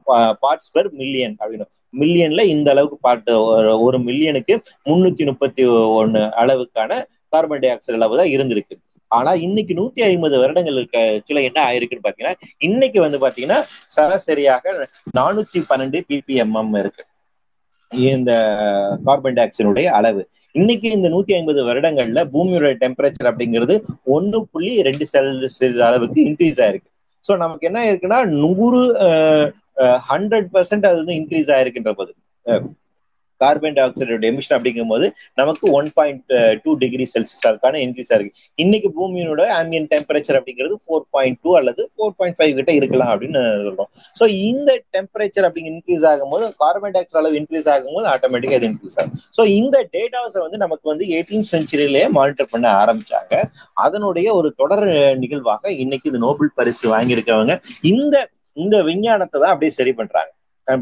அப்போ இந்த green house gas green house கேஸ்னுடைய மெயினா கார்பன் டை ஆக்சைடினுடைய அளவு அதிகமாகும் அதே போல மீத்தேன் கேஸ் இன்னும் ஒரு அடி முக்கியமான ஒரு பிரச்சனைக்குரியதாக இருக்கு. மீத்தேன் கேஸ் வந்து பாத்தீங்கன்னா கார்பன் டை ஆக்சைடை விட அதிகமாக மீத்தேன் கேஸ் ஓட பாதிப்பு அதிகமாக இருக்கு. ஏன்னா அட்மாஸ்பியர்ல கார்பன் டை ஆக்சைடோட மீத்தேன் கேஸ் இன்னும் அதிக நாள் ஸ்ப்ரெட் ஆகி இருக்கும். அது அவ்வளவு சீக்கிரம் டிஸ்பர்ஸ் ஆகாது. அப்ப அந்த மீத்தேன் கேஸ் இருக்கிற வரைக்கும் என்ன ஆகும்னா இதே போல சன்னோட ரேடியேஷன் வெளியேறாம தடுப்பதற்கான அதிகமான ஒரு ஆபத்து அப்படிங்கிறது இருக்கு. So carbon dioxide methane இவை ரெண்டு மோசமானது. அதுக்கடுத்து நைட்ரஸ் ஆக்சைடு இந்த நைட்ரஸ் ஆக்சைடை பொறுத்த வரைக்கும் அதனுடைய உற்பத்தி அப்படிங்கிறது ரொம்ப கம்மியாக இருந்தால் அதுல இருக்கக்கூடிய பாதிப்பு நமக்கு இருக்கதான் செய்யும். அப்ப இந்த இரண்டு வாயுகளினுடைய எண்ணிக்கை அப்படிங்கிறது நமக்கு மிகப்பெரிய அளவிலான ஒரு பிரச்சனையாக இருக்கின்றது. இந்த ஆய்வுகளை தான் இவர்கள் முன்வைத்தார்கள். இந்த ஆய்வினுடைய அடுத்த கட்ட ஒரு வளர்ச்சியாக நமக்கு வந்து பாத்தீங்கன்னா இன்னைக்கு வந்துட்டு நாசா விண்வெளி கழகமாக இருக்குது. குறிப்பா மோனோலயோ லெபார்டரி ஒன்று இருக்கு. அந்த லெபார்டரியில வந்து பாத்தீங்கன்னா சிஓ டூனோட எமிஷன் என்ன இருக்கு அப்படிங்கிற டெய்லி டேட்டாஸ்மே அவங்க வெளியிட்டு இருக்காங்க அது நம்ம வெப்சைட்லயுமே அவைலபிளாக இருக்கு. அதுலயுமே நம்ம வந்து பாத்துக்கலாம் அவங்க தொடர்ச்சியாக வந்து அந்த இதை வெளியிட்டு கொண்டே இருக்கின்றார்கள். ஸோ இந்த இந்த டேட்டாஸ் இதெல்லாமே வர வர இது குறித்தான விஞ்ஞான ரீதியாக இருக்கக்கூடிய கருத்துக்கள் வர ஆரம்பிச்சு. ஸோ எண்பதுகள்ல நமக்கு கிளைமேட் சேஞ்ச் அப்படிங்கிறது ஒரு மிகப்பெரிய ஒரு அது குறித்தான விஷயம். எழுபதுகள்ல சிஓ டூ லெவல் இன்க்ரீஸ் ஆயிட்டு இருக்கு அப்படிங்கிற சில சயின்டிபிக் பேப்பர்ஸ் வர ஆரம்பிச்சு. எயிட்டிஸ்ல இது குறித்தான விஷயங்கள் பேச ஆரம்பிச்சாங்க. ஸோ கிளைமேட் குளோபல் வார்மிங் அப்படிங்கிறது நடந்துகிட்டு இருக்கு அப்படிங்கிற கான்செப்ட் எண்பதுல பரபரப்பாக பேசப்பட்டது. அப்போ மைக்கேல் மேன் அப்படிங்கிற நான் முன்னே குறிப்பிட்ட அந்த அமெரிக்கா நாட்டை சேர்ந்த அந்த சயின்டிஸ்ட் முதன் முதலாக இது குறித்தான கருத்துக்களை தெரிவிக்கிறார். இது பூமிக்கே பெரிய ஆபத்தில் போய் முடிக்கும்னு சொல்றாங்க. அதனால அமெரிக்கானுடைய செனட் கமிட்டி மீட்டிங்க்கு அவரை வந்து இன்வைட் பண்றாருங்க. அந்த செனட் கமிட்டி மீட்டிங்க்கு அவர் போறாரு. அங்க போய் அவருடைய தன்னுடைய சயின்டிபிக் பேப்பர் அவர் பிரசன்ட் பண்ணிட்டு அவர் என்ன சொல்றாருன்னா பூமியினுடைய டெம்பரேச்சர் இன்க்ரீஸ் ஆகிட்டு இருக்கு. சிஓ லெவல் இன்க்ரீஸ் ஆகிறதுனால இது மிகப்பெரிய அளவுக்கு பிரச்சனை உண்டாகும் அப்படின்னா. சோ அந்த கமிட்டியினுடைய அடுத்த கட்ட விசாரணை நடக்குது. இந்த மாதிரி இந்த பிரச்சனையை அடுத்து ஐக்கிய நாடுகள் சபையில வந்து அவங்க என்ன பண்றாங்க? அவங்க ஆய்வுகளை மேற்கொள்றாங்க. அப்போ இந்த குளோபல் வார்மிங் காரணமாக என்ன நடக்கும் அப்படிங்கிற வாய்ப்பு இருக்குன்னு சொல்லும் போது சயின்டிபிக் கமிட்டி அடுத்து என்ன சொன்னாங்கன்னா குளோபல் வார்மிங் நடக்கிறதுனால அடுத்து கிளைமேட் சேஞ்ச் அப்படிங்கிறது ஏற்படும். பூமியினுடைய தட்பவெப்பநிலை உயர்கின்றது ஒரு காரணத்தின் காரணமாக பூமியில இருக்கக்கூடிய கிளைமேட் அப்படிங்கிறது கண்ணா பின்னா மாறும். அதிகப்படியான மழை நமக்கு பெய்யும். அதிகப்படியான வெயில் அடிக்கும். அதிகப்படியான சூறாவளி காற்று நமக்கு வந்து இருக்கும். இந்த மாதிரி விஷயங்கள்லாம் உண்டாகும். இவற்றை கிளைமேட் சேஞ்ச் அப்படின்னு அவங்க நேம் பண்ணாங்க. ஸோ அப்படி ஒரு கிளைமேட் சேஞ்ச் பண்ண வருது நிகழுதுன்றா அறிவியல் பூர்வமாக இது எப்படி அணுகுவது? உலக நாடுகளுக்கு இது குறித்தான எப்படியான ஆய்வுகளை நாம மேற்கொள்வதற்கான அறிவுறுத்தல் செய்வது? அவர்களுக்கான வழிகாட்டுகளை எப்படி செய்ய வேண்டும் என்பதற்காக ஐக்கிய நாடுகள் சபை என்ன பண்றாங்க? ஐபிசிசி அப்படிங்கிற அமைப்பை உருவாக்குறாங்க. இந்த அமைப்பு அப்படிங்கிறது பாத்தீங்கன்னா எயிட்டி எயிட்ல உருவாக்கப்பட்ட அமைப்பு. Inter government panel on climate change nineteen eighty எயிட்ல உருவாக்கப்பட்ட இந்த அமைப்பு. இந்த அமைப்பு வந்து என்ன பண்றாங்க? தன்னோட ஆய்வை மேற்கொண்டு ஆமா குளோபல் வார்மிங் அப்படிங்கிறது நிகழ்ந்து கொண்டிருக்கிறது அப்படின்னு முதல் ஆய்வை அவங்க வெளியிடுறாங்க. நைன்டில அவங்க வந்து வெளியிடுறாங்க. இந்த ஆய்வுக்கு பின்பாகத்தான் என்ன பண்றாங்க? ஐக்கிய நாடுகள் சபை அடடா இது ஒரு முக்கியமான பிரச்சனையா இருக்கு. இந்த பிரச்சனையை நாம எதிர்கொண்டு ஆக வேண்டும். இது குறித்தான நம்ம தீர்வுகளை முன்வைக்க வேண்டும். அப்படிங்கறதுனாலதான் United Nations framework convention on climate change அப்படிங்கிற ஒரு கன்வென்ஷன் ஒரு ஒப்பந்தத்தை வந்து உருவாக்கி நைன்டீன் நைன்டி ஒன்ல அந்த ஒப்பந்தத்தை வந்து ஐக்கிய நாடுகள் வந்து முன்வைக்குது. ஸோ அந்த ஒப்பந்தம் அப்படிங்கிறது நைன்டி டூல வந்து எல்லா உலக நாடுகளும் ஏற்றுக்கொண்டு இந்தியா உட்பட எல்லா நாடுகளும் ஏற்றுக்கொண்டு அதில் கையெழுத்திட்டோம். இந்த ஒப்பந்தம் வந்த போது அந்த காலகட்டத்திலே அமெரிக்கா இந்த ஒப்பந்தத்தை கடுமையாக எதிர்த்தது. அப்ப இன்னைக்கும் சயின்ஸ் இந்த சயின்ஸே தப்பு அப்படின்னு அதிகமா டினை பண்ணக்கூடியது அமெரிக்கன்ஸா தாங்க இருக்காங்க. கிளைமேட் சேஞ்ச குறித்த புரிதல் இல்லாம இருக்கக்கூடிய ஆட்கள் இருக்காங்க. கிளைமேட் சேஞ்ச்னா என்னன்னே தெரியாத ஆட்கள் இருக்காங்க. அறகுறையா தெரிஞ்சவங்க இருக்கிறாங்க. ஆனா கிளைமேட் சேஞ்ச பொய் அப்படின்னு மறுக்கக்கூடிய சதவீத மக்கள் அப்படிங்கிறது இந்தியாவில் அல்லது தமிழகத்துல ரொம்ப கம்மியா தான் இருப்பாங்க. நம்ம அந்த அந்த பர்சன்டேஜ் ரொம்ப கம்மி தான் அதிகம் தெரியாத நபர்கள் அதிகமாக இருக்கலாம். ஓரளவுக்கு தெரிஞ்சவங்க இருக்கலாங்க. அல்லது உண்மை அப்படின்னு நம்புறவங்க இருக்காங்க. ஆனா இது கம்ப்ளீட்லி போய் ஏமாத்து வேலை அப்படின்னு பேசக்கூடிய ஆட்கள் தமிழகத்துல பெரிய அளவுக்கு கிடையாது. ஆனால் அமெரிக்காவில் அந்த கும்பல் அதிகமாக இருக்காங்க. ஏன் அப்படின்னு வந்து பாத்தீங்கன்னா அங்க இந்த விஷயம் அப்படிங்கிறது ஹைலி பொலிட்டிசைஸ்டா ஆயிட்டு என்ன சொல்றாங்க? அங்க பாத்தீங்கன்னா கிளைமேட் சேஞ்ச் அப்படிங்கிறது ஒண்ணு நடக்கவே இல்லை. இது ஏமாத்து வேலை அப்படின்னு சொல்ற ஒரு குரூப் இருக்காங்க. ரெண்டாவது இயற்கை அப்படிங்கிறது மனிதனுக்காக படைக்கப்பட்டது.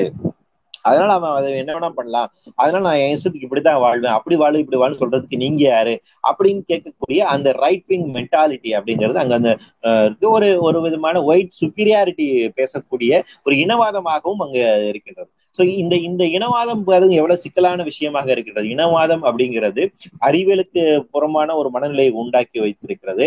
அதே போல இயற்கை அப்படிங்கிறது தங்களுக்கான உரியதானது நாம நினைச்சா என்ன வேணா பண்ணலாம் யார வேணா தூக்கி போட்டு மிதிக்கலாம். சிறிய தட்டானாக இருக்கட்டும் முயலாக இருக்கட்டும் நம்ம வறுத்து சாப்பிட்டு போலாம் அப்படின்னு நினைக்கக்கூடிய அந்த எண்ணத்தை வந்து கொடுக்கக்கூடிய ஒரு கொடூரமான ஒரு விஷயமா இருக்கு. அதுதான் இதுல இருக்கக்கூடிய மிகப்பெரிய விஷயம். அப்ப இந்த இனவாதத்தினுடைய பிரச்சனை அப்படிங்கிறது அதுவா இருக்கு.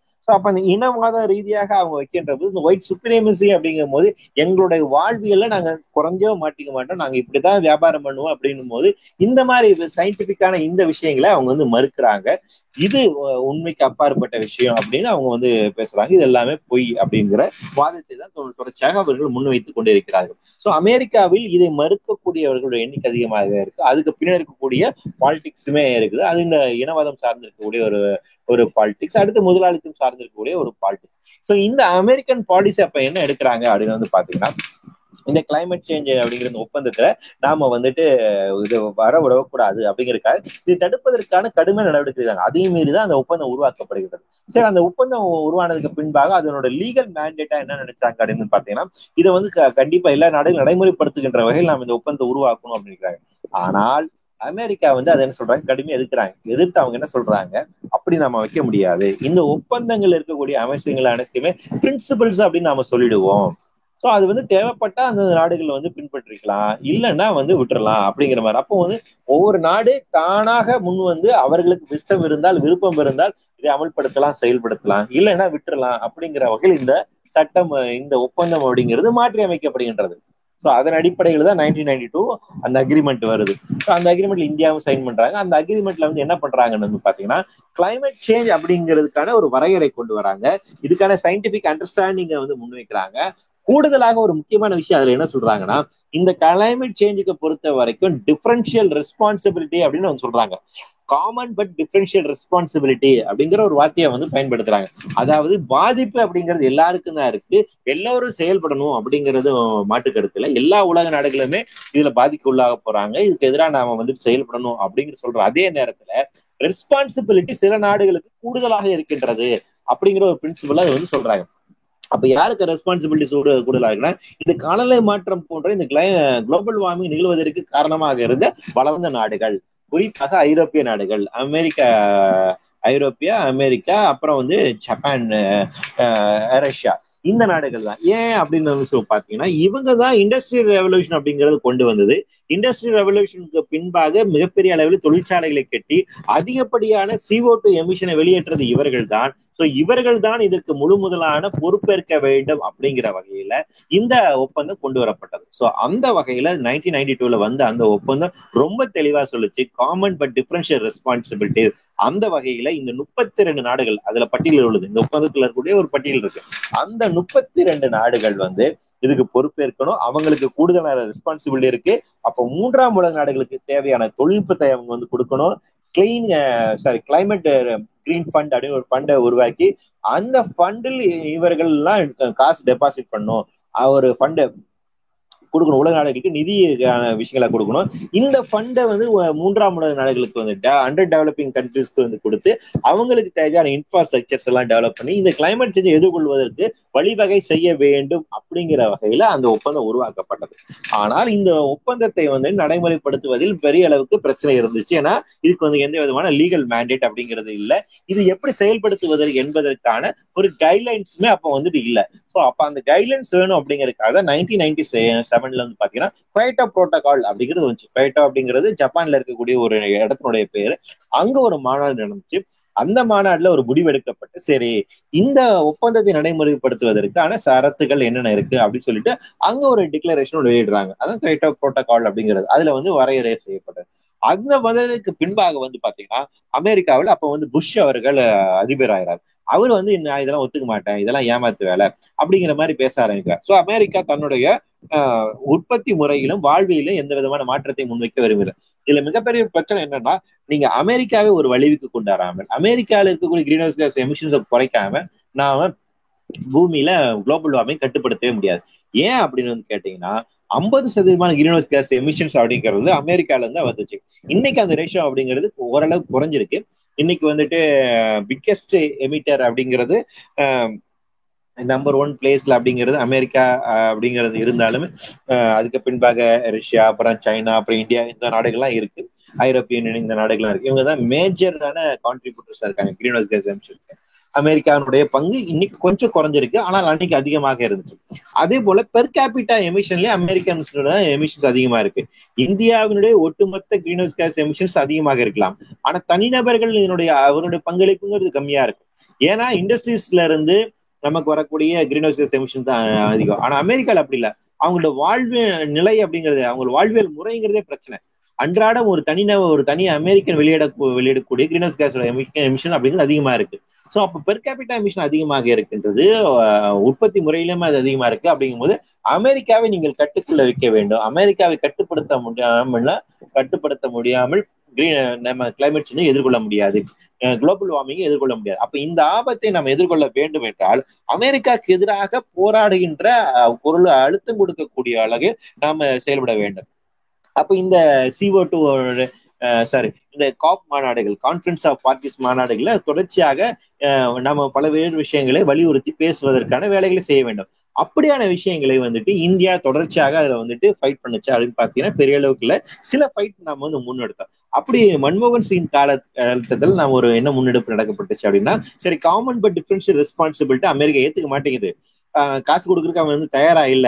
நமக்கு டெக்னாலஜி கொடுக்கறது தயாராக அப்ப என்ன பண்ணலாம்? சரி அப்ப அதுக்கு பதிலாக அடுத்து இன்னொரு பிரின்சிபல் எவால்வ் பண்ணலாம் தான் நேஷனல் டிட்டர்மைண்ட் வேல்யூ அப்படிங்கிற ஒரு கான்செப்ட் கொண்டு வந்தாங்க.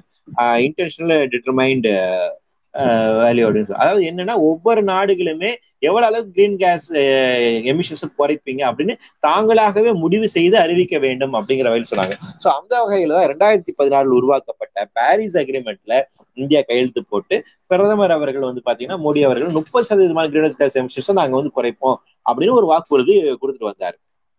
இது அங்க நடக்கப்பட்ட அந்த ஒரு விஷயம். சோ அப்போ என்னன்னா இந்த இந்த இந்த ஒரு பரிணாம வளர்ச்சி அரசியல் ரீதியாக இது அப்படியே தொடர்ச்சியா நடந்த உலக நாடுகள் இருக்கு. அப்ப இதற்கு பின்னணியாக இருக்கக்கூடிய ஐபிசிசி அப்படிங்கிறது தொடர்ச்சியாக தன்னுடைய அறிவியல் ஆய்வை முன்னெடுத்துக்கிட்டே வந்தாங்க. நைன்டி ஒன்ல ஃபர்ஸ்ட் ரிப்போர்ட் வந்துச்சு. அதுக்கப்புறம் நைன்டி ஃபோர்ல அடுத்த ரிப்போர்ட் வந்துச்சு. அதுக்கப்புறம் நைன்டி எயிட் அதுக்கப்புறம் two thousand four two thousand seven அப்புறம் டூ தௌசண்ட் ஃபோர்டீன் அப்புறம் டூ தௌசண்ட் எயிட்டீன்ல ஸ்பெஷல் ரிப்போர்ட் ரிப்போர்ட் கொண்டு வந்தாங்க. இப்போ வந்து ஆறாவது ஆய்வறிக்கை வந்திருக்கு. ஸோ இது வரைக்கும் ஏறத்தாழ ஆறு அசஸ்மெண்ட் ரிப்போர்ட்டை வந்து ஐபிசிசி வெளியிட்டிருக்காங்க. மூணு ஸ்பெஷல் ரிப்போர்ட் வந்து வெளியிட்டிருக்காங்க. அப்போ இந்த இந்த ஆய்வறிக்கைகள் அனைத்துமே வந்து பாத்தீங்கன்னா ரொம்ப முக்கியமானது. இந்த ஆய்வறிக்கைகள் எப்படி மேற்கொள்ளப்படுகிறது பாத்தீங்கன்னா உலகங்களும் இருக்கக்கூடிய scientific papers and assessment reports இது எல்லாத்தையுமே பண்ணி இவங்க அசஸ் பண்ணுவாங்க. ஏறத்தாழ இதுல வந்து பாத்தீங்கன்னா நூத்தி தொண்ணூத்தி ஒன்பது நாடுகள் இருக்கக்கூடிய சயின்டிஸ்ட் வந்து இதுல பங்கெடுக்கிறாங்க. அவங்க ஒரு நான்கு ஒர்க்கிங் குரூப்பா வந்து இதை பிரிக்கிறாங்க. அந்த நாலு ஒர்க்கிங் குரூப்புமே தனித்தனி ஏரியாவை ஒர்க் பண்ணிட்டு ஒரு தனித்தனி அசஸ்மெண்ட் ரிப்போர்ட்டை வந்து வெளியிடுவாங்க. அந்த எல்லா அசஸ்மெண்ட் ரிப்போர்ட்டையும் ஒன்று சேர்த்து சம்மரி ஃபார் பாலிசி மேக்கர்ஸ் அப்படிங்கிற ஒரு ரிப்போர்ட் வரும். அது எல்லா இதோட கன்சாலிடேட் ரிப்போர்ட்டோட அது வந்து இருக்கும். ஸோ இந்த அரசியல் ரீதியாக அந்த ஒப்பந்தம் அது குறித்தான விஷயம் போயிட்டு இருக்கும்போது அறிவியல் ரீதியாக ஐபிசிசி தொடர்ச்சியாக தங்களுடைய ஆய்வறிக்கைகளை தந்து கொண்டே இருந்தார்கள். இந்த ஆய்வறிக்கைகள் வருகின்ற போது ரெண்டாயிரத்தி பதினாலு ஆய்வறிக்கை என்ன சொல்லுச்சு அப்படின்னு வந்து பாத்தீங்கன்னா நைன்டி பர்சன்ட் வந்து இது வந்துட்டு ஹியூமன் மேட் அப்படிங்கறதுக்கான இது இருக்கு அப்படிங்கறத சொல்லுச்சு. இப்ப என்ன சொல்றாங்க?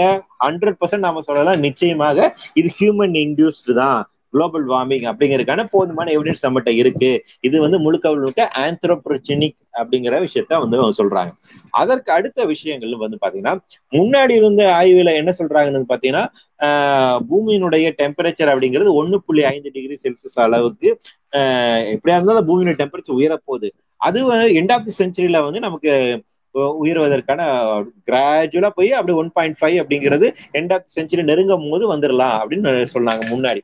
டூ தௌசண்ட் ஃபோர்டீன்லன்னா அதான் ப்ரெடிக்ஷன் அந்த ஒன் பாயிண்ட் ஃபைவ் அப்படிங்கிறது அது டூ டிகிரி செல்சியஸ்க்கு மேலேயும் போகலாம். டூ டிகிரி செல்சியஸ் மேலே போச்சுன்னா ரொம்ப ஆபத்து. அதனால ஒன் பாயிண்ட் ஃபைவ்ல குறைப்பதற்கான வேலையை செய்ய வேண்டும் அப்படிங்கிறதா நமக்கு டூ தௌசண்ட் ஃபோர்டீன் வரைக்குமே இருக்கக்கூடிய ஐபிசிசியினுடைய ப்ரெடிக்ஷனாக இருந்துச்சு. ஆனால் டூ தௌசண்ட் எயிட்டீன்ல இந்த ப்ரெடிக்ஷன்ஸை வந்துட்டு இந்த டேட்டாவை வந்துட்டு ஐபிசிசி மாற்றி கொள்ளுது என்ன சொல்றாங்கன்னு பாத்தீங்கன்னா இரண்டாயிரத்தி ஐம்பதாம் ஆண்டுக்குள்ளாக பூமியினுடைய சராசரி டெம்பரேச்சர் அப்படிங்கிறது ஒன்னு புள்ளி ஐந்து டிகிரி செல்சியஸ் அளவுக்கு உயர்ந்து விடும் அப்படிங்கிறது ஸோ இந்த இந்த இந்த இந்த இவை அனைத்துமே ஆய்வுக்கு உட்பட்ட உட்படுத்தப்பட்டு பல்வேறு விதமான ஆய்வுகளின் அடிப்படையில் அவர்கள் தங்கள் கருத்துக்களை மாற்றாங்க ஸோ அந்த அறிவியலினுடைய அடுத்த கட்ட நகர்வு. ஸோ அப்போ அந்த சயின்ஸ் பாருங்க கிளைமேட் சேஞ்ச் எந்த அளவுக்கு ஃபாஸ்டா உருவாயிட்டு இருக்கு மாறிட்டு இருக்கு அப்படிங்கிற ஆபத்தை சயின்டிபிக் கம்யூனிட்டி வந்துட்டு தொடர்ச்சியாக கண்காணித்து ப்ரெடிக்ட் பண்ணிட்டே வராங்க. அவங்க தங்களை அப்டேட் பண்ணிட்டே வராங்க. ஸோ இந்த வளர்ச்சி விகிதம் இதுதான் இன்னைக்கு வந்து நோபல் பரிசு வரைக்குமே அவங்களுக்கு கொண்டு போய் சேர்ப்பதற்கான ஒரு முக்கியமான காரணமாக இருக்கு. ஸோ அப்ப அந்த என்ன சொல்றாங்க? அடுத்த இந்த டூ தௌசண்ட் ஃபோர்டீன்ல ரிப்போர்ட் எப்படி சொல்லுது? டூ தௌசண்ட் எயிட்டீன்ல எப்படி சொல்றாங்க? One point five degree degree Celsius அளவுக்கு நிச்சயமா உயர போகுது ஸோ இதை தடுப்பதற்கான வேலைகளை நாம அடுத்த பத்து ஆண்டுகளில் செய்ய வேண்டும் அப்படின்னு சொன்னாங்க. இது அவங்க சொல்ல டூ தௌசண்ட் எயிட் சொல்லும் போது பன்னெண்டு ஆண்டுகள்னு சொன்னாங்க. இப்ப ஏறத்தாலும் நமக்கு பத்து வருஷம் தான் இருக்கு. டூ தௌசண்ட் தேர்ட்டிக்குள்ள நாம வந்து கிரீன் ஹவுஸ் கேஸ் எமிஷன்ஸை வந்துட்டு பாதியாக குறைக்கணும் அப்படிங்கிற அந்த ரிப்போர்ட் அப்படிங்கிறது. இந்த இந்த சயின்டிபிக் டேட்டாஸ் வந்து அதே காலகட்டத்தில் இதுக்கு ஆல்டர்னேட்டிவா ரினியூவல் நாம என்ன பண்ணணும்? எங்க வனபிலிட்டி இருக்கு? எங்க மிட்டிகேஷன் எங்க பண்ணணும்? அடாப்டபிலிட்டி எங்க பண்ணணும்? அப்படிங்கிற கருத்தையுமே சேர்ந்து சொன்னாங்க ஸோ இவையும் சேர்ந்துதான் இந்த அறிவியல் வந்து முன்வைக்கிறது. ஸோ அப்போ அறிவியல் ரீதியாக இதனுடைய வளர்ச்சி ஊடாக உலக அளவில் இருக்கக்கூடிய அந்த ஜியோ பொலிட்டிக்கல் இஷ்யூஸ் இது ரெண்டையும் சேர்த்து நாம இன்னைக்கு இருக்கக்கூடிய காலநிலை மாற்றத்தை வந்து புரிந்து கொள்ள வேண்டும். அதனாலதான் இதை வந்து காலநிலை அவசரமாக நம்ம அறிவிக்க வேண்டும் கேட்கிறோம். இதுக்கு பின்னாடி கூடிய சயின்டிபிக் அண்டர்ஸ்டாண்டிங் மூலமாகவும் இதுக்கு பின்னாடி கூடிய பொலிட்டிக்கல் அண்டர்ஸ்டாண்டிங் மூலமாக தான் நம்ம இந்த கோரிக்கையை வந்து நம்ம வந்து முன்வைக்கிறோம். ஏன்னா நாம் எதிர்கொள்ளக்கூடிய பிரச்சனை அப்படிங்கிறது அவ்வளவு பெரிய பிரச்சனையாக இன்னைக்கு வந்து உருவாகி கொண்டு இருக்கின்றது. சோ அப்ப இந்த இடத்துல இதுக்கு பின்னடக்கூடிய அறிவியல் அண்ட் அரசியல் அப்படிங்கிறது ரொம்ப முக்கியமான விஷயம். இந்தியாவில் இது குறித்தான அரசியல் அப்படிங்கிறது இன்னும் பெரிய அளவுக்கு உருவாகல. ஒன்றிய உயிரினங்களும் கூலி நண்பர்களும் அதை முன்னெடுக்க வேண்டிய ஒரு காலத்தின் கட்டாயத்தில் நாம வந்து இருக்கிறோம். இந்த வேலையை நாம தான் வந்து செஞ்சாகணும். இன்னைக்கு ஓரளவுக்கு காலநிலை மாற்றத்தில் இருக்கக்கூடிய அறிவியல் நாம கொண்டு போய் சேர்த்துட்டோம். ஆனா இதுக்கு பின்னாடி அரசியல் இருக்கு இல்லைங்களா? உலகளவில் இருக்கக்கூடிய ஒரு அரசியல் இருக்கு இல்லையா? அமெரிக்கன் பண்ணக்கூடிய அரசியல் இருக்குங்க. அதுக்கு சார்பாக இந்தியா எடுத்துக்கூடிய நிலைப்பாடு இருக்குல்ல. கடந்த இரண்டு கூட்டங்களுக்கு முன்பாக நாம இதை பத்தி கூட விவாதிச்சோம். Indo US partnership on climate change அப்படிங்கிற ஒரு விஷயம் வந்து உருவாகி இருக்கு. அப்ப அமெரிக்காவோட சேர்ந்து இருக்கும் போது என்ன நிலைப்பாடு இருக்கும் அப்படிங்கிற ஒரு விஷயம் அப்ப இந்த அரசியல நாம வந்து பேசணும் அதே நேரத்துல மாநில அரசுக்கு இங்க எங்க எவ்வளவு தூரம் முக்கியத்துவம் உரிமைகள் கொடுக்கப்படுகின்றன. காலநிலை மாற்றத்தை போன்ற விஷயங்களை எதிர்கொள்வதற்கு மாநில அரசாங்கத்துக்கு என்ன விதமான அதிகாரங்கள் இங்க வழங்கப்பட்டுள்ள அப்படிங்கிற விஷயங்களையும் நாம வந்து பேசணும். கூடுதலாக சோசியல் ஜஸ்டிஸ் நாம பேசிக்கிட்டு இருக்கோம். அதே நேரத்தில் கிளைமேட்டிக் ஜஸ்டிஸ் அப்படிங்கிறது நம்ம வந்து பேசுவோம். சில நபர்கள் வந்து கிளைமேட்டிக் ஜஸ்டிஸ் அப்படிங்கிறது சோசியலிஸ்டுக்கு ஒரு முரண்பட்ட விஷயமாக பாக்குறாங்க நம்ம நண்பர்களே நிறைய பேர் அந்த பேரை அந்த விஷயங்களை பார்த்திருப்பீங்க. நிச்சயமா அது குறித்தான விவாதங்கள் உங்களுக்குள்ளயுமே வந்திருக்கும். ஏன்னா சோசியல் ஜஸ்டிஸ்னு பேசும்போது நமக்கு அர்பனைசேஷன் வேணும் இண்டஸ்ட்ரியலைசேஷன் வேணும் அப்பதான் வேலை வாய்ப்பு கிடைக்கும் அப்பதான் கிராமத்துல இருந்து வெளியே வரவும் அப்படி இந்த இதெல்லாம் பேசுவாங்க. அது எல்லாமே உண்மைதான். அப்படி அந்த அந்த உண்மை அந்த வேலை வாய்ப்பு எந்த அளவுக்கு உண்மையோ அந்த சோசியல் ஜஸ்டிஸ் எந்த அளவுக்கு உண்மையோ அதே அளவுக்கு கிளைமேட் ஜஸ்டிஸ் அப்படிங்கிறது உண்மை. ஒருத்தன் கிராமத்திலிருந்து அவனை நகர்ப்புறம் கொண்டு வந்து அவரை வந்து எம்பவர் பண்ணி நாம ஒரு வேலைக்கு கொண்டு போய் விடுறோம்னா அந்த நகர்ப்புறத்துல அவர் வாழ் வாக்குன்ற வேலை அப்படிங்கிறது அதுவும் ஆரோக்கியமான ஒரு நிலத்துல இருக்கணும். ஒரு ஆபத்தான ஒரு ஹசாடஸ் ஒர்க்கை பண்ணக்கூடிய அளவுல அவரை கொண்டு போய் தள்ளுறது அப்படிங்கிறதுமே சோசியல் ஜஸ்டிஸ்க்கு எதிரான ஒரு விஷயம்தான். ஒரு அன் ஜஸ்டிஸான eh, ஒரு ஒரு ஹசாடஸான ஒரு பிளேஸ்ல அன்ஹெல்த்தியான ஒரு இடத்துல ஒரு அன்ஹெல்த்தி என்வரான்மெண்ட்ல ஒருத்தரை போய் நிர்பந்திச்சு வேலை செய்ய இதுதான் உனக்கான ஏரியா அப்படின்னு அவர் அந்த சூழலை வைத்திருப்பதும் சமூக நீதிக்கு எதிரானதுதான். ஸோ அந்த ஒரு பார்வை வேணும். ஸோ அந்த வகையில கிளைமேட்டிக் ஜஸ்டிஸ் அப்படிங்கிற விஷயத்தையும் நம்ம முன்னெடுக்க வேண்டிய தேவை இருக்குது.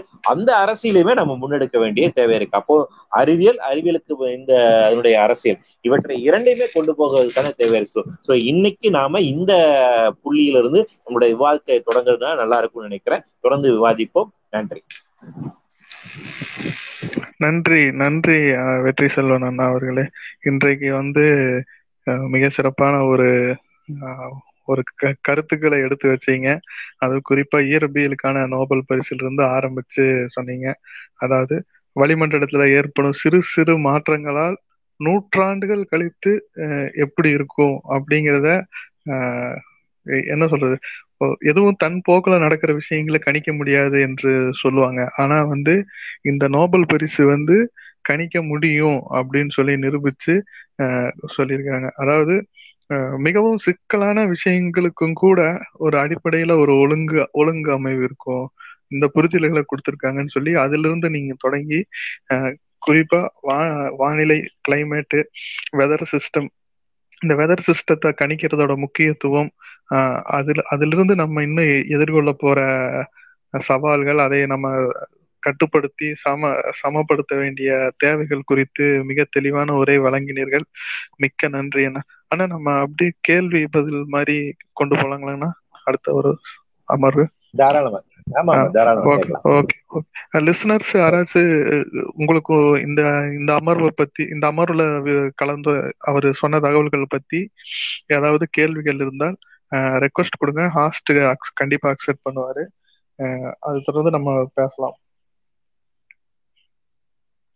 ஆனா இப்ப நீங்க சொன்னதொட்டி எனக்கு ஒரு கேள்வினா இப்ப வந்து இந்த நம்ம இந்த கரிய வாயுக்கள் அதான் கார்பன் டை ஆக்சைடு இது வந்து வெளிவர நாட்டிக்கு இந்த புவி வெப்பமயமாதல் வந்து அதிகமாகுது அப்படின்னு சொல்றோம்.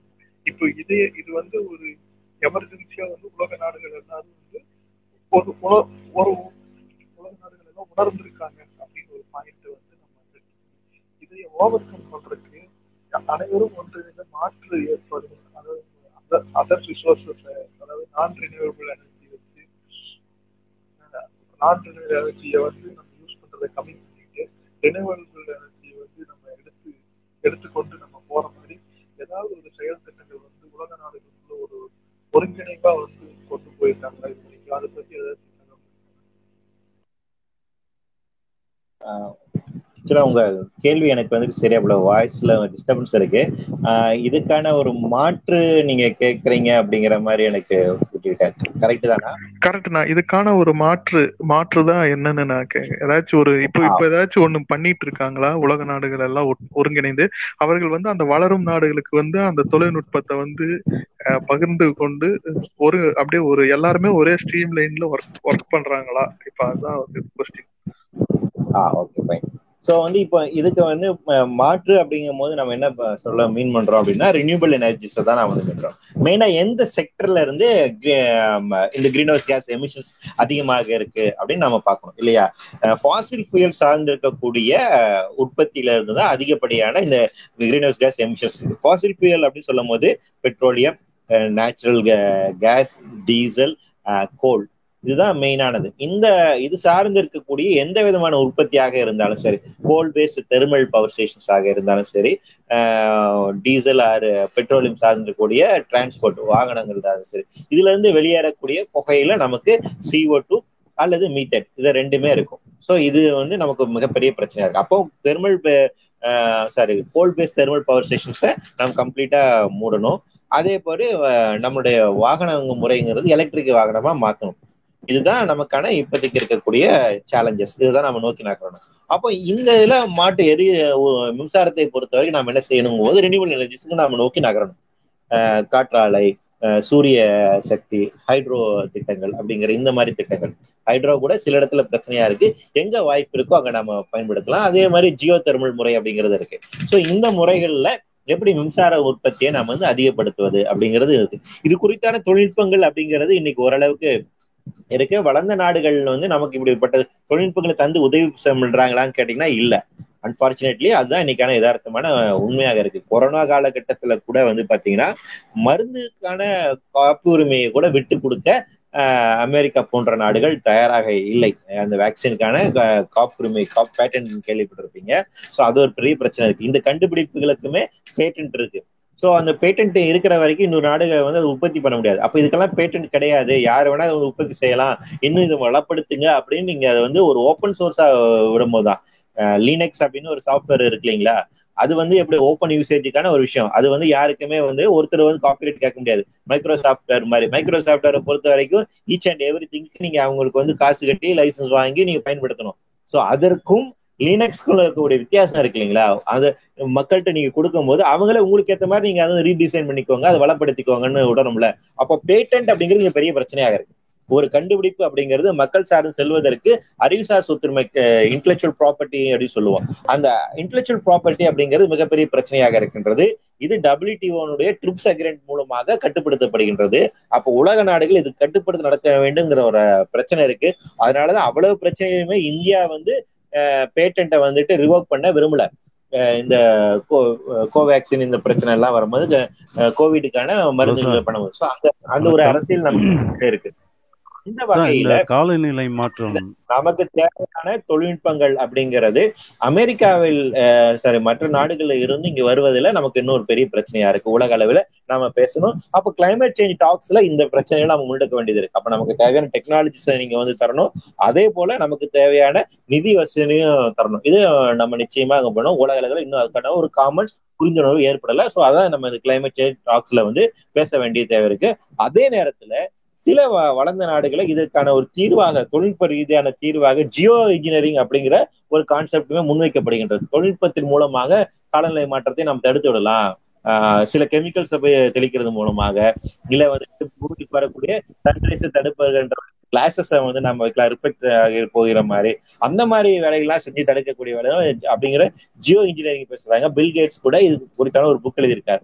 அது இன்னும் ரொம்ப ஒரு ஆபத்தான ஒரு போக்கு. அதையும் நாம எதிர்க்க வேண்டிய ஒரு தேவை இருக்கு. ஸோ இன்னைக்கு காமன் அண்டர்ஸ்டாண்டிங்ல இது போகல. அதனாலதான் வருஷ வருஷம் அந்த காப் அப்படிங்கிற ஒரு இது ஒரு மீட்டிங் நடக்குது. கான்ஃபரன்ஸ் ஆஃப் பார்ட்டிஸ் இப்ப அடுத்த மாசமும் அது நடக்க இருக்குது. ஸோ அது அந்த அந்த அந்த மீட்டிங்ல தான் ஒவ்வொரு நாடுகளுக்குள்ள பிரச்சனைகள்லாம் பேசி தீர்க்கப்பட்டு என்ன நாம செய்யலாம் வேகமா செய்யலாம் திருப்பி திருப்பி பேசுறாங்க. இது எல்லாமே அரசியல்வாதிகள் கலந்து கொள்ளக்கூடிய ஒரு ஈவெண்டாக இருக்கின்றது. சோ அந்த அந்த அரசியல் அங்க போய் சேர்ந்துருது. இப்ப நமக்கு அதான பிரச்சனை? அறிவியலாளர்கள் சேர்ந்து அங்க போய் பேசுறது இல்ல அறிவியலாளர்கள் தனியாக ஐபிசிசியில தன்னோட ஆய்வறிக்கை கொடுத்துட்றாங்க. இதன் அடிப்படையில் இப்ப வந்து பாலிசி மேக்கர்ஸ் என்று சொல்றோம் இல்லையா? அவங்க போயிட்டு அடுத்து முடிவு பண்ணணும். இதை எப்படி நாம மாத்தணும்? சமூக கட்டமைப்புல இதை எப்படி கொண்டு போகணும்னு அவங்க பேசணும். அவங்க அவங்களுக்குள்ள அடிச்சுக்கிட்டு இருக்காங்க. அதான் இன்னைக்கு பெரிய பிரச்சனையா இருக்கு. சோ அரசியல் ரீதியாக இதுக்கான தீர்வு அப்படிங்கிறது நமக்கு ஒரு நெடும் பயணமாக இருக்கின்றது. சோ அந்த அழுத்தங்களை தொடர்ச்சியாக மக்கள் இயக்கங்கள் நாம் கொடுக்க வேண்டிய ஒரு தேவையா இருக்குது. நன்றி. அண்ணா நன்றி அண்ணா. அப்படியே தொடர்ந்து ஸ்பீக்கர்ல இருக்காங்கண்ணா. இங்க அப்படியே கொஸ்டின் வந்து கேட்க சொல்றேன். அஹ் ஒவ்வொருத்தரும் கேட்கலாம். முதல்ல சூர்யா அவர்கள் வந்து ஸ்பீக்கர்ல இருக்காங்க. உங்க கேள்விகளை முன்வைங்க. வணக்கம் தோழர். நான் இன்னைக்கு என்னோட கொஸ்டின்ஸ் என்னன்னா நம்ம இப்போ ஏர் பொல்யூஷன்ஸ் குளோபல் வார்மிங் பத்தி நிறைய பேசிட்டோம். But when it comes to நம்ம லைட் பொல்யூஷன்ஸ் எடுத்துக்கிட்டா இப்போ அதுவுமே வந்து நமக்கு கிளைமேட் வந்து நிறைய அஃபெக்ட் பண்ணுது. ஏன்னா நான் ஒரு ஆர்டிக்கல் படிச்சதுல என்ன ஆச்சுன்னா இந்த லைட் பொல்யூஷனால நமக்கு ப்ரிடேட்டர் ப்ரே ரிலேஷன்ஷிப்பும் அஃபெக்ட் ஆகுது. When it comes to plants அந்த பாலினேஷன் ப்ராசஸுமே வந்து இந்த கிளர் அப்புறம் ஈவன் ஸ்கை க்ளோ கிளட்டர்னால வந்து டிஸ்டர்ப் ஆகுது அப்படின்ற மாதிரி நான் பார்த்துருந்தேன். இன்னொன்னு லாஸ்ட் அமெரிக்கால லாஸ்ட் ஒன் இயரோட சர்வேல வந்து என்ன சொல்லியிருந்தாங்கன்னா even hundred million to one billion பேர்ட்ஸே வந்து ஒவ்வொரு வருஷமும் வந்து இந்த லைட் பொல்யூஷன்னால வந்து அவங்க மிஸ்கைட் ஆகி அவங்களுக்கு அந்த இறக்குறதுக்கான சான்சஸ் வந்து நிறைய இறந்துருக்குன்ற மாதிரி ஒரு டேட்டா இருந்துச்சு. இந்த லைட் பொல்யூஷன் வந்து பத்தி கொஞ்சம் உங்களோட வியூஸ் ஷேர் பண்றீங்களா? ஏன்னா இது ரொம்ப அண்டர் ரேட்டடா இருக்கு. இத பத்தி யாரும் லைட் பொல்யூஷன் பத்தி நம்ம அவ்வளவு பேசல அவ்வளவு எக்ஸ்ப்ளோர் ஆகல. அதனாலதான் கேக்குறேன். உண்மைதான் உண்மைதான். ஏன்னா நம்ம எந்த அளவுக்கு ஏர் பொல்யூஷன் குறிப்பிட்டது போல ஏர் பொல்யூஷன் வாட்டர் பொல்யூஷன் பத்திலாம் நம்ம பேசுறோம். லைட் பொல்யூஷன் அப்படிங்கறத பத்தி நம்ம வந்து அஹ், பேசுறதில்ல.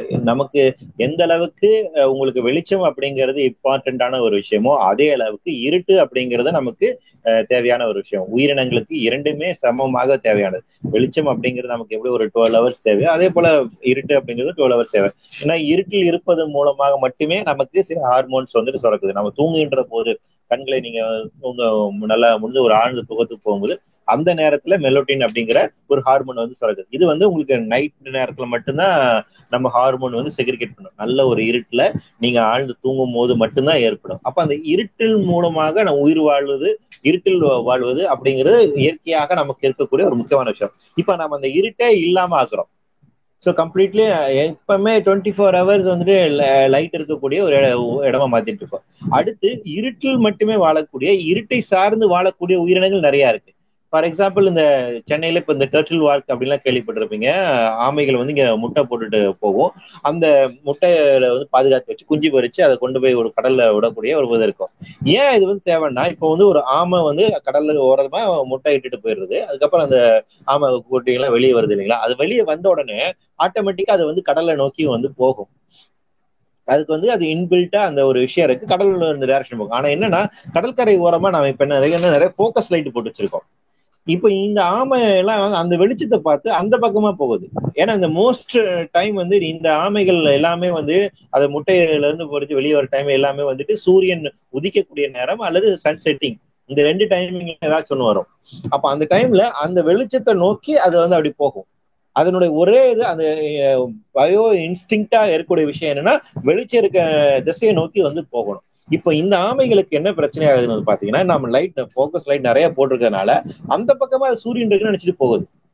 சோ அப்ப அதனால அந்த ஆமைகள் எல்லாம் வந்து மத்த உயிரினங்களுக்கு இரையாவது அடிச்சு சாகுறது இந்த மாதிரி நிறைய நடக்குது.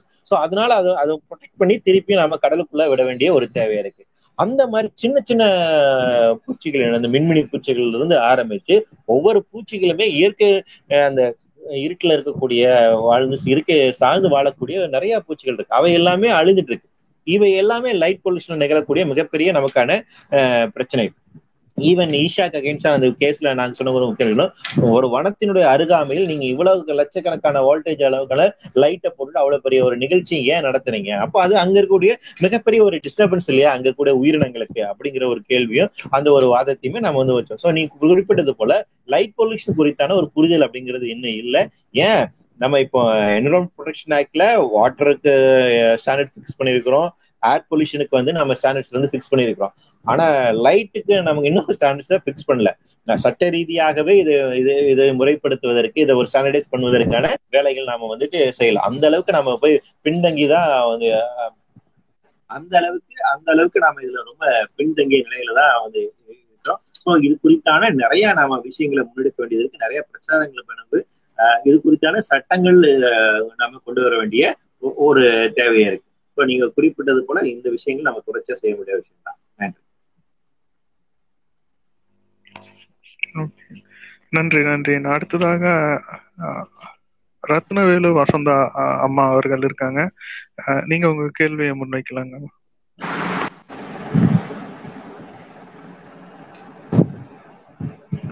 ஹலோ? ஆ வணக்கம். சொல்லுங்க. அண்ணா இல்லை அவங்க ஓகே. ரத்னவேலு அம்மா, நீங்க இருக்கீங்க. உங்க கொஸ்டின் ஸ்பீக்கர்ல இருக்கீங்க உங்க கொஸ்டினை முன்வைக்கலாம்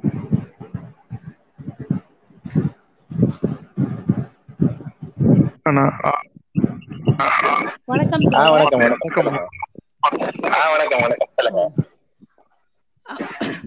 மு- முழுமையா ஆஹ், உங்க உரையில நான் கேட்க முடியல. கொஞ்சம் பாதியில் தான் வந்தேன்.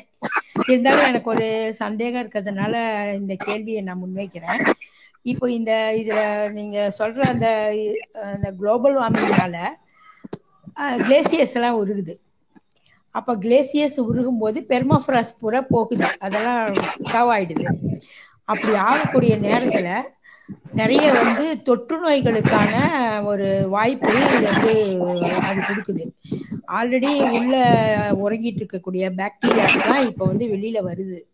அது கடுமையான தொற்று நோய்களை உருவாக்கக்கூடிய ஒரு சூழ்நிலையை உருவாக்கும். ஒரு சூழ்நிலையை ஏற்படுத்தும். அதே நேரத்துல CO two carbon monoxide methane ரெண்டுமே பெர்மாபாஸ்ட் உருகிறதுனால வரும். அதிகமாகும் காற்றுல அப்படிங்கிற ஒரு தகவலையும் நான் ஒரு ஆர்டிக்கல்ல படிச்சேன்.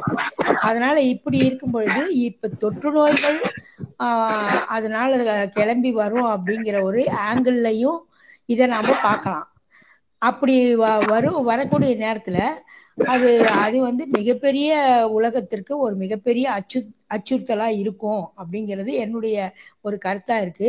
இது சம்பந்தமான அதாவது ஸ்ட்ராங்கான ஒரு பாயிண்ட் ஸ்ட்ராங்கான ஒரு கருத்துக்கள்லாம் விவாதிச்சிருக்காங்களா?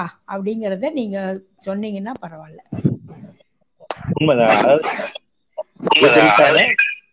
பல்வேறு விதமான பல்வேறு விதமான வந்து பேசியிருக்காங்க. இந்த பிரச்சனைகள் வந்து அடுத்தடுத்து நிறைய பேசியிருக்காங்க கூட செய்திருக்காங்க. பெர்மா ஃபாஸ்ட் பொறுத்த வரைக்கும் நீங்க குறிப்பிடவில்லை. அதாவது லட்சக்கணக்கான வருடங்களுக்கு முன்பாக ஐஸாக உறைந்திருக்கக்கூடிய இந்த பனிப்பாறைகள். நார்த் போல்லையும் சரி சவுத் போல்லையும் சரி அது உறைஞ்சி இருக்கு. அது லட்சம் வருடங்களுக்கு முன்பாக உருவானவை. ஸோ அப்ப அந்த அந்த ஐஸ்குள்ளாக நமக்கு வந்து மீத்தேன் இருக்கு. அது மீத்தேனும் ஃப்ரோசன் ஆகி இருக்கு. ஸோ அப்ப இந்த பனிப்பாறைகள் உருகின்ற போது மீத்தேன் எமிஷன் அப்படிங்கிறது டக்குன்னு நமக்கு இன்க்ரீஸ் ஆகும். ஸோ இது ஒரு மிகப்பெரிய ஒரு கவலை. இது குறித்தான வந்து பாத்தீங்கன்னா பிரேக்கிங் பவுண்டரிஸ் அப்படின்னு சொல்லிட்டு நெட்ஃபிளிக்ஸ்ல ஒரு டாக்குமெண்ட்ரி கூட இருக்கு. எல்லாரும் அவசியம் பார்க்க வேண்டிய ஒரு டாக்குமெண்ட்ரிஸ் அதுல வந்து என்ன சொல்றாங்கன்னா இயற்கையினுடைய ஒரு எல்லை கோடு. இயற்கைக்குன்னு சில அம்சங்கள் இருக்கின்றது. அஹ் இந்த இந்த எல்லை கோடுகள்லாம் உடைக்கப்படுகின்றது மீறப்படுகின்றது போது நமக்கு ஆபத்தாக இருக்கணும் அப்ப எதெல்லாம் முக்கியமான எல்லை கோடுகள் அப்படின்னு பார்க்கும்போது நீங்கள் குறிப்பிட்ட இந்த கிளாசியர்ஸ் இந்த இதெல்லாம் சொல்றாங்க. ஸோ அந்த பனிப்பாறைகள் உருகிறது அப்படிங்கிறது மிகவும் பிரச்சனை. அப்போ இந்த இந்த கிளாசியர்ஸ் இந்த பனிப்பாறைகள்ல இருந்து மீத்தேன் எமிஷன் அப்படிங்கிறது டக்குன்னு எமிட் ஆகும். அஹ் அதிகப்படியான டன் கணக்கான கிகா டன் கணக்கு அளவில் வந்துட்டு எமிஷன்ஸ் இருக்கும். அப்ப ரேப்பிடா வந்துட்டு நமக்கு டெம்பரேச்சர் இன்க்ரீஸ் ஆகிறதுக்கான வாய்ப்பு இருக்கு. இது முதல் கட்ட ஆபத்து மிகப்பெரிய ஆபத்து. அடுத்து அதே இந்த ஐஸ்ல அடுத்து நமக்கு இருக்கக்கூடிய அடுத்த பிரச்சனை என்னன்னா இதுக்குள்ள லட்சக்கணக்கான அளவிலான வைரஸ் இருக்கலாம். ஏன்னா இந்த இந்த பூமியில் மனிதர்களை விட பிற உயிரினங்களை விட அதிகப்படியான லட்சக்கணக்கான கோடி மடங்கு கோடிக்கணக்கான மடங்கு அதிகமாக இருப்பது வைரஸ் தான். நம்மளை சுத்தி நிறைய வைரஸ் அவ்வளவு இருக்குது. இதை உண்மையிலேயே வந்து நம்ம வைரஸ் சூழ் உலகு அப்படின்னு தான் நம்ம சொல்லணும். ஸோ அப்ப இந்த வைரஸ் வந்து பாத்தீங்கன்னா நிறைய ஐஸ்லயுமே இந்த வைரஸ் இருக்கு. இதுவுமே ஃப்ரோசனாக இருக்குது. இந்த வைரஸ்களுமே வந்து பாத்தீங்கன்னா லட்ச வருடங்களுக்கு முன்பாக இருந்த வைரஸாக கூட இருக்கலாம். எப்போ உருவான என்ன வைரஸ்ங்கிறது நமக்கு தெரியல. ஏறத்தாழ நாம இப்போ நம்ம நம்முடைய மனித கண்டுபிடிப்புகள் இவெல்லாம் வந்து ஏறத்தாழ ஒரு ரெண்டாயிரம் விதமான வைரஸ் நம்ம இது வரைக்கும் ஓரளவுக்கு அதனுடைய டேட்டாஸ் அண்ட் சயின்டிபிக் அண்டர்ஸ்டாண்டிங் இருக்கு. அதை மீறின நம்மகிட்ட வந்து அண்டர்ஸ்டாண்டிங் இல்லை. அப்போ இப்படி ஃப்ரோசனா இருக்கக்கூடிய இந்த வைரஸ் வந்து என்ன பண்ணும்? இது அவுட் பிரேக் ஆனா என்ன மாதிரி பிரச்சனைகள் உண்டாகும் என்னன்னு தெரியல. இப்போ வைரஸ்க்கும் நமக்குமான சிக்கல் இந்த கொரோனா வைரஸுக்கான சிக்கல் என்னன்னு வந்து பாத்தீங்கன்னா நம்ம உடம்புல வைரஸ் இருக்கு பாக்டீரியாஸ் இருக்கு. இந்த வைரஸ் அண்ட் பாக்டீரியாஸ் இருக்கிறதுனாலதான் நம்ம உடம்போட இயங்கியல் அப்படிங்கிறது ஒரு பாதுகாப்போட முறையில் நடந்துட்டு இருக்கு. இன்னும் சொல்ல போனா உணவு செரிமானம் அப்படிங்கிறது வைரஸின் காரணமாக தான் நடக்குது. பாக்டீரியாவின் காரணமாக தான் நடக்குது. அது இல்லை அப்படின்னா உணவு செரிமானம் இருக்காது. ஆனா நம்ம உடம்புக்கும் இந்த வைரஸ் அல்லது பாக்டீரியா நம்ம உடம்புக்குள்ள இருக்கக்கூடிய வைரஸ் அண்ட் பாக்டீரியாவுக்கு வந்து பாத்தீங்கன்னா அதுக்கு ஒரு மெசேஜ் இருக்கு. ஒரு அண்டர்ஸ்டாண்டிங் இருக்குது. அந்த அந்த இதுக்கு அங்க ரெண்டு ப்ராப்பரா கம்யூனிகேட் பண்ணிக்குது. நம்ம செல்லுக்கும் அந்த அந்த வைரஸ்னுடைய செல்லுக்கும் ஒரு கம்யூனிகேஷன் இருக்கு. ரெண்டுமே ரெண்டு டிஸ்டர்ப் பண்ணாம வாழ்ந்துக்கிறதுக்கான அடாப்ட் பண்ணிக்கிறாங்க. சேர்ந்து வாழ்வதற்கான ஒரு ஒப்ப ஒரு புரிந்துணர்வு அப்படிங்கிறது இருக்கு. ஸோ அந்த வகையில அவங்க சேர்ந்து வாழ்ந்துட்டு இருக்காங்க. வேற இப்ப என்ன ஆகுது வந்து பாத்தீங்கன்னா இந்த புதிய வகை கொரோனா வைரஸ் அப்படிங்கிறது வந்து பாத்தீங்கன்னா நம்ம செல்லுக்கும் அதுக்குமான மிஸ்கம்யூனிகேஷன் இருக்கு. நம்ம அது அந்த வைரஸ் வந்து உள்ள இருந்து என்ன பண்ணுது? நம்மளுடைய செல்லை வந்து கண்ணா பின்னா வந்து உடைக்க ஸ்ப்ரிட் பண்ணுது. இந்த நம்ம பாடியில இருக்கக்கூடிய பிளட் செல்ஸ் செல்ஸ் சாரி வந்துட்டு இந்த அதை எதிர்த்து சண்டை போடுவதற்கான அந்த என்ன சொல்றது அதுக்கான தன்மை இல்லாம இருக்கு. அந்த ரெசிஸ்டன்ஸ் பவர் இல்லாம இருக்கு. அந்த கம்யூனிகேஷன் கேப் இருக்கு. ஏன்னா இது ஒரு புதிய விதமான வைரஸ்ல எவல்யூஷன்ல ஒவ்வொரு வைரஸோட சேர்ந்து வாழ்றதுக்கு நம்ம அடாப்ட் ஆயிருக்கோம். அப்படி நம்ம எக்ஸ்போஷர் ஆயிருக்கக்கூடிய வைரஸோட தான் நம்ம பாடி வந்து சேர்ந்து வாழ கத்துக்கிட்டு இருக்கு. ஸோ அந்த வைரஸ் நமக்கு வந்து ஒண்ணும் பண்ணாத. ஒரு சேர்ந்து வாழ கத்துக்கும் இந்த வைரஸ் வந்து புதிய விதமான வைரஸா இருக்கிறதுனால சேர்ந்து வாழக்கூடிய அந்த கம்யூனிகேஷன் சிஸ்டம் இல்லை. அப்ப நம்ம நம்ம பாடிக்குள்ள பிரச்சனை ஆகுது. ஒண்ணு வைரஸ் நாம தோக்கடிக்கிறோம் அல்லது வைரஸ் நம்ம வந்து தோக்கடிக்குது இந்த இரண்டு தான் நடக்குது. அப்படி ஒவ்வொரு புதிய விதமான ஒவ்வொரு வைரஸுமே வந்துட்டு இருக்கும்போது எல்லா வைரஸையும் தாங்கி நிக்கிற அளவுக்கு நம்மளுடைய உடல் வலுவானதாக இருக்கின்றதா? அந்த தகவமைப்போடு இருக்குதா? நம்ம செல் அமைப்புகள் அந்த மாதிரி இருக்குதா அப்படின்னு கேட்டீங்கன்னா இல்ல. அதுதான் இப்போ பெரிய பிரச்சனை. அப்போ இந்த ஃப்ரோசன் இதுல இருந்து வரக்கூடிய ஒவ்வொரு விதமான வைரஸ்களும் என்ன பிரச்சனைகளை வேண்டாலும் உருவாக்கலாம் எப்படியான பிரச்சனைகளை உண்டாக்கலாம் அப்படிங்கிறது பெரிய ஆபத்தையே நம்ம எதிர்கொண்டிருக்கிறோம். அதுதான் நம்ம சொல்றோம். ஐபிசிசியினுடைய ஆய்வறிக்கையில இந்த மாதிரி வெக்டர் ப்ரோன் டிசீஸ் அப்படிங்கிறது அதிகமாகலாம் அப்படின்னு சொல்றாங்க. பெருமபாஸ்ட் உருவதனால மீத்தேன் எமிஷன் அதிகமாக சொல்றாங்க. ஸோ ஐபிசிசி ரிப்போர்ட்ல இது குறித்தான ஆய்வுகளுமே இருக்கின்றது. ஸோ இது வந்து ஒரு விவாத பொருளாக சயின்டிபிக் கம்யூனிட்டியில இன்னும் இருக்கக்கூடிய ஒரு விஷயமாக தான் இருக்கு. ஆனா அரசியல் ரீதியாக இது இன்னும் பேசப்படல பாதிக்கப்படல. முன்னெடுப்பு நடவடிக்கைகள் நம்ம இன்னும் அதிகம் மேற்கொள்ளல அப்படிங்கிறதும் இந்த இடத்துல உண்மையாக இருக்குது. ஸோ இந்த இரண்டு நிலைகள இருக்கு. நன்றி. நன்றி நன்றி அண்ணா. அடுத்ததாக செல்வம் ஸ்பீக்கர்ல இருக்கீங்க. உங்க கேள்விகளை முன்வைக்கலாம். வணக்கம் வணக்கம் வணக்கம். சொல்லுங்க. இப்ப பாத்தீங்கன்னா இப்ப மீத்தேன் எமிஷன்ல முக்கியமான பங்கா நான் பாக்குறது பாத்தீங்கன்னா இப்போ எல்லா ஊர்லயுமே இந்த குப்பைகளை எரிக்கிறது வந்து சர்வசாதாரணமா நடக்குது. எந்த தடையும் இல்லாம. சர்வசாதாரணமா நகராட்சிகளாகட்டும் மாநகர மாநகராட்சிகளாகட்டும் இந்த குப்பைகளை எரிக்கிறதுல மிகப்பெரிய அளவுல மீத்தேன் எமிஷன் நடக்குதுன்னு நினைக்கிறேன். இது த- தடை பண்றதுக்கு ஏதாவது வழி இருக்கா? முனிசிபல் வேஸ்ட்டை சொல்றது இருக்கு. சாலிடு முனிசிபல் வேஸ்ட் அப்படின்னு நாம இது சொல்லுவோம். இந்த முனிசிபல் வேஸ்ட்டை பொறுத்த வரைக்கும் இது மேனேஜ் பண்றதுக்கு தனியான ரூல்ஸ் அப்படிங்கிறது இருக்கு. இப்ப அர்பனைசேஷன்ல நமக்கு இது இது ஒரு மிகப்பெரிய ஒரு பிரச்சனையாக இருக்கின்றது. ஆஹ் இப்ப கிராமப்புறங்கள்ல எடுத்துக்கிட்டோம் அப்படின்னு வந்து பாத்தீங்கன்னா முன்னாடி நம்மளுடைய வாழ்வு நிலை அண்டர்ஸ்டாண்டிங் எப்படி இருந்துச்சுன்னு பாத்தீங்கன்னா அந்த குப்பைகளை வந்து அவங்க வந்து ஒரு உரமாக பயன்படுத்தக்கூடிய ஒரு தன்மை இருந்துச்சு. அப்போ பிளாஸ்டிக்கோட பயன்பாடு அதிகமாக இல்லை. அப்ப என்ன பண்ணுவாங்கன்னா ஒவ்வொரு வீட்லயும் வேஸ்ட் ஆகக்கூடிய உணவு குப்பையாக இருக்கட்டும் அஹ் வேற விதமான குப்பையாக இதையெல்லாம் சேமிச்சு வைக்கிறதுக்குன்னே தனியாக ஒரு குப்பை தொட்டி அப்படிங்கிறது இருக்கும். அதில் போய் கொட்டிடுவாங்க. அது வந்து உரமாக மாத்துனதுக்கு அப்புறம் அவங்களுடைய விவசாய முறைக்கு வந்து பயன்படுவாங்க. ஸோ அப்போ அவங்க அங்கே ஒரு ரீசைக்ளிங் ப்ராசஸ் அப்படிங்கிறது இருந்துச்சு. ஆனா இன்னைக்கு அந்த ரீசைக்ளிங் ப்ராசஸ் அப்படிங்கிறது பிளாஸ்டிக் வந்ததுக்கு அப்புறம் நம்ம பெரிய பிரச்சனையா இருக்கு. எல்லாமே நம்ம பிளாஸ்டிக்ல போட்டு போடுறோம் ஸோ பிளாஸ்டிக்கோட கலந்து அந்த குப்பையை மேனேஜ் பண்றதுங்கிறது பெரிய பிரச்சனையா இருக்கு. அப்ப அதனாலதான் மக்கும் குப்பை மக்காத குப்பைன்னு ரெண்டா பிரிக்கணும். அப்ப இந்த இந்த பிரி இப்படி பிரிச்சு செயல்படுறதுக்கு நம்ம வீட்டுல நமக்கு வந்து அந்த ஒழுங்கியல் வேணும். வீட்டுல மக்கு குப்பை தனியா எடுத்து வைக்கணும் மக்காத குப்பை தனியா எடுத்து வைக்கணும் அப்படிங்கிறது. நீங்க நீங்க வீட்டுல தனியா அதை சேகரிச்சு நீங்க அந்த குப்பை வண்டி வரும்போது கொட்டினாதான் அவங்க அதை தனியா கொண்டு போய் செக்ரிகேட் பண்ணி அவங்க டிஸ்போஸ் பண்றதுக்கு வசதியா இருக்கும். மக்கும் குப்பையை தனியாகவும் மக்காத குப்பையை தனியா நாம நாம கொட்டும் போதே ரெண்டுத்தும் ஒன்னாதான் கொட்டுறோம். நாம வந்து தனித்தனியா பிரிச்சு கொட்டினாலும் அதை தனியா ப்ராப்பரா வாங்கிட்டு போகக்கூடிய மெக்கானிசம்ங்கிறது அவங்க கிட்ட இல்ல. அது அடுத்த பிரச்சனை. ஏன்னா நூறு பேர் இருக்காங்கன்னா அதுல ஒருத்தர் மட்டும் தான் ரெண்டு தனியா பிரிச்சு கொட்டாரு. மீதி இருக்க ஒரு நூறு பேருமே எல்லாம் கலந்து கொட்டுறாங்க. அப்படி இருக்கும்போது அது ஒரு பெரிய பிரச்சனை. அப்ப நடைமுறையில இந்த ஒரு பிரச்சனை. அப்போ நமக்கு இதுல ஒரு விழிப்புணர்வு ஏற்படுத்த வேண்டிய ஒரு தேவை அப்படிங்கிறது. ஏன்னா மக்களோட ஒத்துழைப்பு இல்லாமல் இது நிச்சயமா சாதிக்கப்படாது அடுத்து என்னன்னா அன்றாட வாழ்வியல நம்ம சார்ந்திருக்கக்கூடிய பிரச்சனை. நாம வாழ்றத இத்தினோடு புறா கூடு மாதிரி இருக்கக்கூடிய வீடு. மிடில் கிளாஸ்ல வந்து அதிகப்படியான இப்ப இட வசதிகள்லாம் பெருசா இருக்கா? இந்த மூணு த்ரீ பிஹெச் அபார்ட்மெண்ட்ல வாழ்றாங்க. இல்லைங்களா? அவங்களோட வீடே புறா கூடு மாதிரி இத்தினுண்டதா இருக்கு. அதுல ஓரமா இத்தினுண்டு கிச்சனு இங்கிட்டு ஒரு டாய்லெட் இப்படிதான் வாழ்ந்துட்டு இருக்காங்க. அப்படி அந்த இடத்துல அங்க போயிட்டு குப்பையை மேனேஜ் பண்றதுக்கான ஒரு தனி ஸ்பேஸ் அப்படிங்கிறது அவங்களுக்கு கிடையாது. அப்ப அவங்க என்ன பண்றாங்க? ஈஸி டிஸ்போசல் அப்படிங்கும் போது ஒரு பிளாஸ்டிக் பையில போட்டு மொத்தமா கட்டி தூக்கி போடுறது அப்படிங்கிறாங்க. அப்போ இந்த குப்பையை நீங்க செக்ரிகேட் பண்றது கலெக்ட் பண்றது அதை டிஸ்போஸ் பண்றதுங்கிறது நகர்ப்புற வாழ்வியலில் மிகப்பெரிய ஒரு பிரச்சனையாக இருக்கின்றது.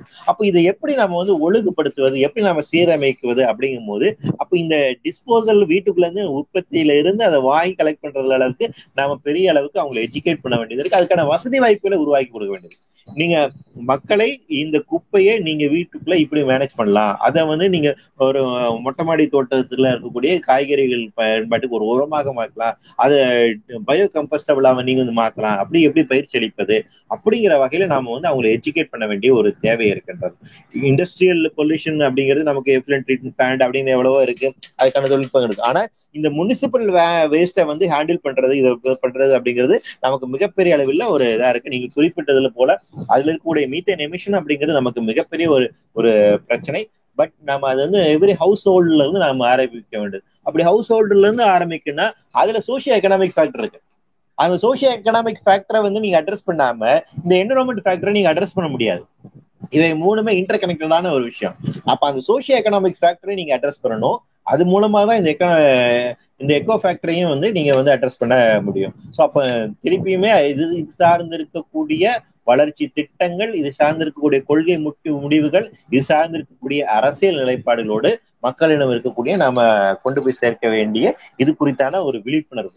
இது எல்லாமே சேர்ந்து செய்யணுங்களா சோ அதனாலதான் நான் இன்னும் சொல்லக்கூடிய என்னன்னா இந்த மாதிரி நூற்றுக்கணக்கான ஆயிரக்கணக்கான அமைப்புகள் நமக்கு தேவை.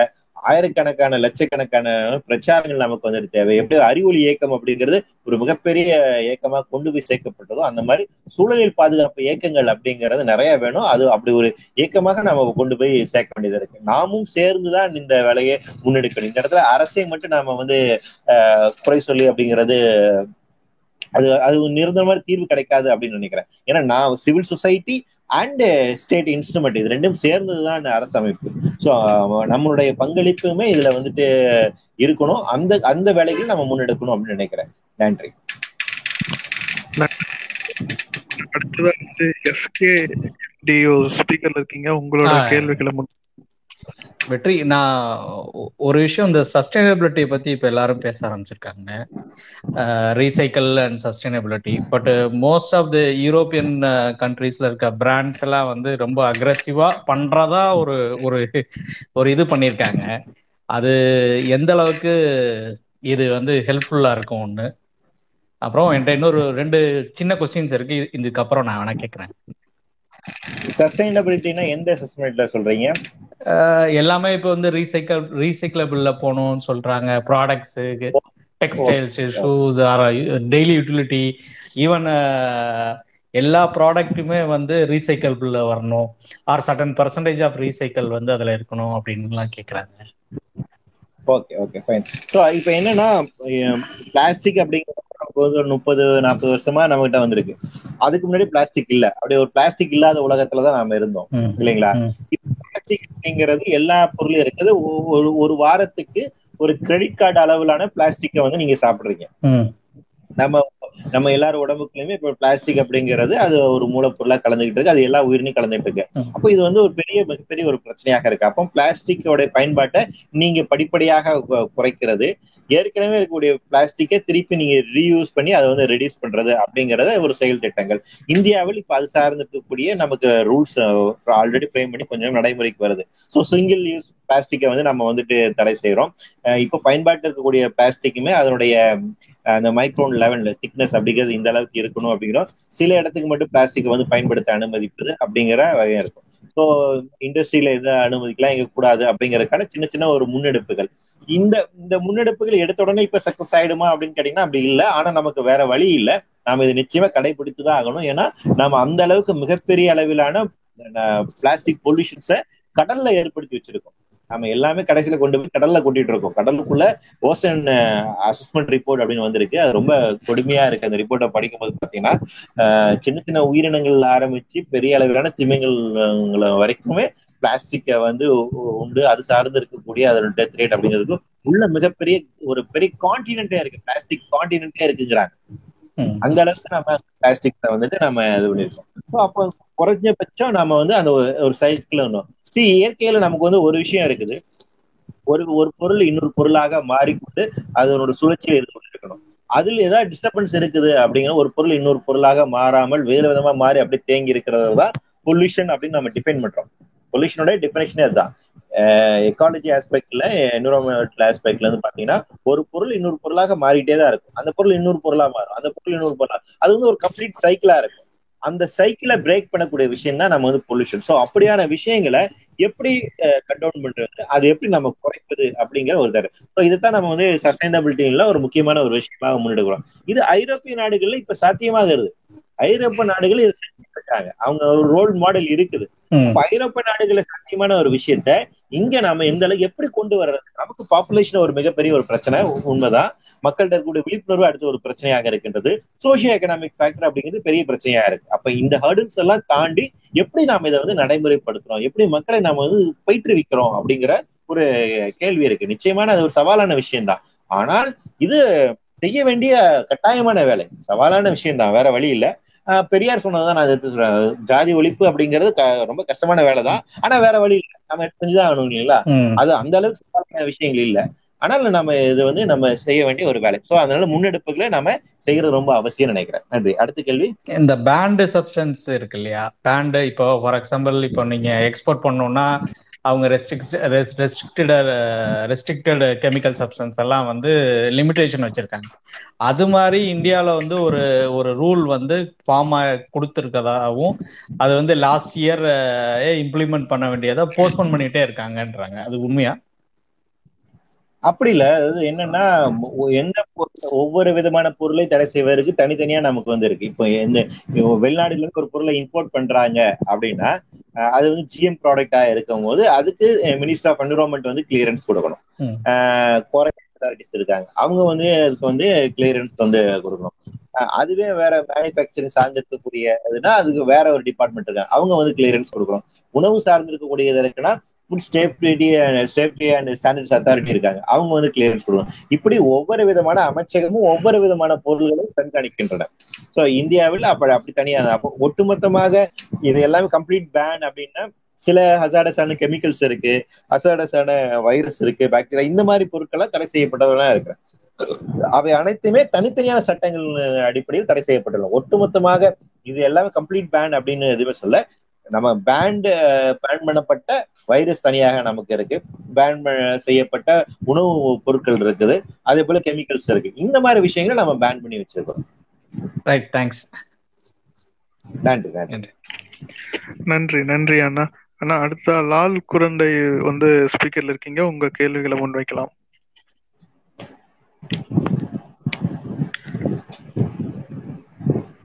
லால் லால் குழந்தை நீங்க ஸ்பீக்கர்ல இருக்கீங்க. உங்க கேள்விகளை முன்வைக்கலாம்.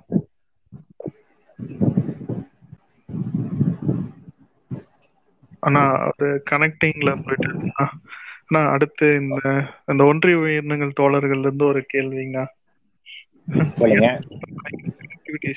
பண்ணிருக்காங்க என்னன்னா இந்த வெப்பமயமாதல் அது வந்து நம்ம சரி செய்ய முடியுமா? வரும் காலங்கள்ல சரி செய்ய முடியுமா அப்படின்னு கேட்டிருக்காங்க. ஆக்சுவலா என்னன்னா இப்போ நம்ம அந்த காலத்தை கடந்துட்டோம். குளோபல் வார்மிங் ஏற்படுத்தக்கூடிய அந்த பாதிப்பு வந்து பழைய நிலைக்கு நம்ம திரும்ப முடியுமா அப்படின்னு கேட்டா அந்த இர்ரிவர்சபிளுக்கு நம்ம வந்து போயிட்டோம். ஐபிசிசியினுடைய கடந்த இந்த ஆறாவது அசஸ்மெண்ட் ரிப்போர்ட்ல சொல்லியிருக்க விஷயங்கள தான் சில விஷயங்களை நாம இனிமேல் ரிவர்ஸ் பண்ணவே முடியாது. அந்த அளவுக்கு நம்ம எல்லை மீறி போயிட்டோம். என்ன பண்ண முடியும் அப்படின்னா பாதிப்புகளை குறைக்க முடியும் அப்படிங்கிறது சொல்றாங்க. ஸோ ரிஸ்க் ரிடக்ஷன் மிட்டிகேஷன் அப்படிங்கிறது அதுதான். அதே நேரத்துல மாறி வரக்கூடிய இந்த புதிய சூழலுக்கு ஏற்ப வாழ கற்றுக்கொள்ளுதல் அடாப்டேஷன் இந்த இரண்டும் தான் இதற்கான ஒரு தீர்வாக இருக்கின்றது. ஏனென்றால் அடுத்த இருபது ஆண்டுகளில் நிச்சயமாக இருபதுல இருந்து முப்பது ஆண்டுகளுக்குள்ளாக பூமியினுடைய டெம்பரேச்சர் அப்படிங்கிறது ஒன்னு புள்ளி ஐந்து டிகிரி செல்சியஸ் அளவுக்கு உயரத்தான் போகிறது. At least one degree Celsius ஆச்சு இன்க்ரீஸ் இருக்குதான் போகுது நெக்ஸ்ட் தேர்ட்டி இயர்ஸ்ல ஸோ ஒன்றிய உயிரினங்களுடைய உங்களுடைய நீங்க எல்லாமே அனைமா மில்லினியம் கிட்ஸா இருப்பீங்கன்னு நினைக்கிறேன். நான் எயிட்டிஸ் கிட் ஸோ மில்லினியம் கிட்ஸ்க்கு நீங்க உங்களோட அடுத்த டுவெண்ட்டி இயர்ஸ் அப்படிங்கிறது அடுத்த இப்ப இருக்கிறத விட ஒன் டிகிரி செல்சியஸ் அளவுக்கு இன்க்ரீஸ் ஆன ஒரு என்விரான்மெண்ட்ல தான் நீங்க இருக்க போறீங்க வாழ போறீங்க. ஸோ அப்போ இந்த பாதிப்பை நம்ம திருப்பி ரிவர்ஸ் பண்ணி கொண்டு போக முடியுமா அப்படின்னு கேட்டீங்கன்னா இப்போ இன்னைக்கு ஆஸ் ஆன் டுடே வந்து சிஓ டூ எமிஷன்ஸ் எல்லாத்தையும் நிறுத்திடும்னு வைங்க. கிரீன் ஹவுஸ் கேஸ் எமிஷன்ஸ் எல்லாத்தையும் நம்ம ஜீரோ கொண்டு வந்துடுறோம். இதான பிரச்சனை? இதை நம்ம ஜீரோ கொண்டு வந்துடுறோம். இதை நம்ம ஜீரோ கொண்டு வருவதன் மூலமாகவே வந்து ஓகே எல்லாம் பிரச்சனை எல்லாம் முடிஞ்சிடும் பல நிலைக்கு போயிருமான்னு கேட்டீங்கன்னா போகாது. அங்கதான் அடுத்த பிரச்சனை இருக்கு ஏனென்றால் இவ்வளவு வருடங்களாக நாம வெளியேற்றினா அந்த கிரீன் ஹவுஸ் கேஸ் அப்படிங்கிறது இன்னைக்கு நம்ம சுத்தி இருக்கதான் செய்யுது. அந்த கிரீன் ஹவுஸ் கேஸ்னுடைய எஃபெக்ட் அப்படிங்கிறது இருக்கும். ஃபார் எக்ஸாம்பிள் ஒரு மீத்தேனுடைய ஒரு ஆயுட்காலம் அப்படிங்கிறது பாத்தீங்கன்னா ஏறத்தாழ மூணு வருஷம் அட்மாஸ்பியர்ல இருக்கும். அந்த மூணு மூணு வருஷம் அது இருக்கின்ற போது அந்த அதனுடைய வேலைகள் அது வந்து இயல்பா செய்யக்கூடிய வேலையை செஞ்சுட்டு தான் இருக்கும் ஸோ அப்படி இருக்கும் போது அது நமக்கு வந்து மிகப்பெரிய அளவிலான ஒரு சிக்கலாக இருக்கு. அப்போ ஏற்கனவே இவ்வளவு ஆண்டுகளாக வெளியேறின அந்த கிரீன் ஹவுஸ் கேஸ் எஃபெக்ட் அப்படிங்கிறது அடுத்த இன்னும் பல ஆண்டுகளுக்கு தொடரத்தான் செய்யும். ஸோ அந்த பிரச்சனை அப்படிங்கிறது நமக்கு வந்திருக்கு. அப்போ இன்னைக்கு நீங்க ஜீரோ வந்தாலும் ஏற்கனவே வெளியேறி இருக்கக்கூடிய கிரீன் ஹவுஸ் கேஸ்னுடைய பாதிப்பை நாம் எதிர்கொண்டுதான் தீர வேண்டும். ஸோ அப்போ இந்த இது இர்ரிவர்சபிளான ஒரு ப்ராசஸ் தான் இருக்கு. ஸோ முடிஞ்ச அளவுக்கு இதுல வந்து ஆபத்துகளை குறைப்பதற்கான வேலைகளை நாம எப்படி செய்யறது அப்படின்னு நம்ம யோசிச்சு செய்யறது தான் ஸோ அதற்கானதான் இந்த அறிவியல் தரவுகளின் அடிப்படையில் நம்மளுடைய வேலை திட்டங்களை நம்ம வந்து செய்யறோம். நன்றி. நன்றி நன்றி அண்ணா. லிஸ்னர்ஸ் வந்து கொஸ்டின் இருக்குன்னா ரெக்வஸ்ட் கொடுங்க. கண்டிப்பா ஹாஸ்ட் அக்செப்ட் பண்ணுவாரு. இப்போ சமீப செய்தியில இன்னொரு கேள்வினா சுற்றுச்சூழல் தாக்க வரைவு அறிக்கை வந்து தமிழ் மொழியாகி இருக்கு. இதே போல இதே போல இந்தியாவில் வந்து அனைத்து மாநில மொழிகளிலும் வெளியாயிருக்கா? இந்த இந்த வரைவு அறிக்கை ஒவ்வொருத்தரோட ஒவ்வொரு மாநில மொழிகள்ல வெளியாகும் போது அது வந்து மக்கள் வந்து எவ்வளவு தூரம் ரீச் ஆயிருக்கும் அப்படிங்கிற ஒரு பார்வை உங்களோட பார்வையை சொல்லுங்கண்ணா. முக்கியமான விஷயம் தான் ஏன்னா இந்த இந்த இஏஏ டுவெண்ட்டி டுவெண்ட்டி டிராஃப்ட் பொறுத்த வரைக்கும் போன வருஷம் அது வந்து வெளியானது. வெளியானதுன்னு நம்ம கடுமையா எதிர்ப்பு தெரிவிச்சோம். மக்கள்கிட்ட கருத்து கேட்பு நடக்கும் போது இது வந்து இங்கிலீஷ் அண்ட் ஹிந்தியில மட்டும்தான் இருக்கு. அப்போ எல்லா பிராந்திய மொழிகளிலும் இதை வெளியிட வேண்டும் அப்படிங்கிற ஒரு கோரிக்கை வந்து முன்வைக்கப்பட்டது. டெல்லி உயர்நீதிமன்றம் ஆமா அது சரி. எல்லா பிராந்திய மொழிகள்ல நீங்க வந்து வெளியிடணும் அப்படின்னு ஒரு உத்தரவு பிறப்பித்தாங்க. ஸோ அதுக்கு எதிராக வந்து உச்சநீதிமன்றத்துக்கும் போனாங்க. உச்சநீதிமன்றத்துல இல்ல டெல்லி ஹைகோர்ட் சொல்றது கரெக்ட் தான் சொல்லிட்டாங்க. ஸோ அதன் அடிப்படையில் ஒன்றிய அரசாங்கம் அதுக்கப்புறம் டெல்லி ஹைகோர்ட்ல ரிவ்யூ பெட்டிஷன் ஃபைல் பண்ணாங்க. அங்கேயும் வந்து ஒத்துக்க முடியாதுன்னு சொன்னாங்க. அப்ப அதன் அடிப்படையில இன்னைக்கு வந்து போலிங் நண்பர்கள் சார்பாக கூட மெட்ராஸ் ஹைகோர்ட்ல நாமளும் இது மாதிரி கேஸ் ஃபைல் பண்ணிருக்கோம். ஸோ இந்த இஏஐ டிராப்ட் அப்படிங்கிறது ஹிந்தி அண்ட் இங்கிலீஷ்ல மட்டும்தான் இருக்கு. தமிழ்ல கொடுக்கணும் அப்படிங்கிற மாதிரி நாமளும் கேட்டிருக்கோம். ஸோ டெல்லி ஹைகோர்ட்டுடைய உத்தரவு பின்பற்றி இன்னைக்கு வந்து என்ன பண்ணிருக்காங்க இருபத்தி ரெண்டு வெர்னாக்குலர் லாங்குவேஜஸ்ல அதாவது இந்த அரசமைப்பு சட்டத்தில் இருக்கக்கூடிய அந்த பட்டியலில் இருக்கக்கூடிய இருபத்தி ரெண்டு அபிஷியல் லாங்குவேஜஸ் அந்த லாங்குவேஜஸ்ல வந்து பாத்தீங்கன்னா இன்னைக்கு வெளியிட்டிருக்காங்க. ஸோ மக்களிடம் திருப்பி கருத்து கேட்கறாங்க. இதுல ஒரு விஷயம் நமக்கு என்னன்னா இது ஓரளவுக்கு வெற்றி. வெர்னாக்கு லாங்குவேஜில் இது வந்திருக்கு. தமிழ் உட்பட எல்லா இருபத்தி ரெண்டு மொழியில வந்திருக்குன்னு. அடுத்து இது குறித்தான கருத்துகள் கேட்கப்படுவது அப்படிங்கிறது திருப்பி ஆன்லைன் ப்ராசஸ்ல தான் பண்றாங்க. ஸோ நம்ம நம்மளோட ஆன்லைன் அல்லது நம்ம லெட்டர் அனுப்பலாம்.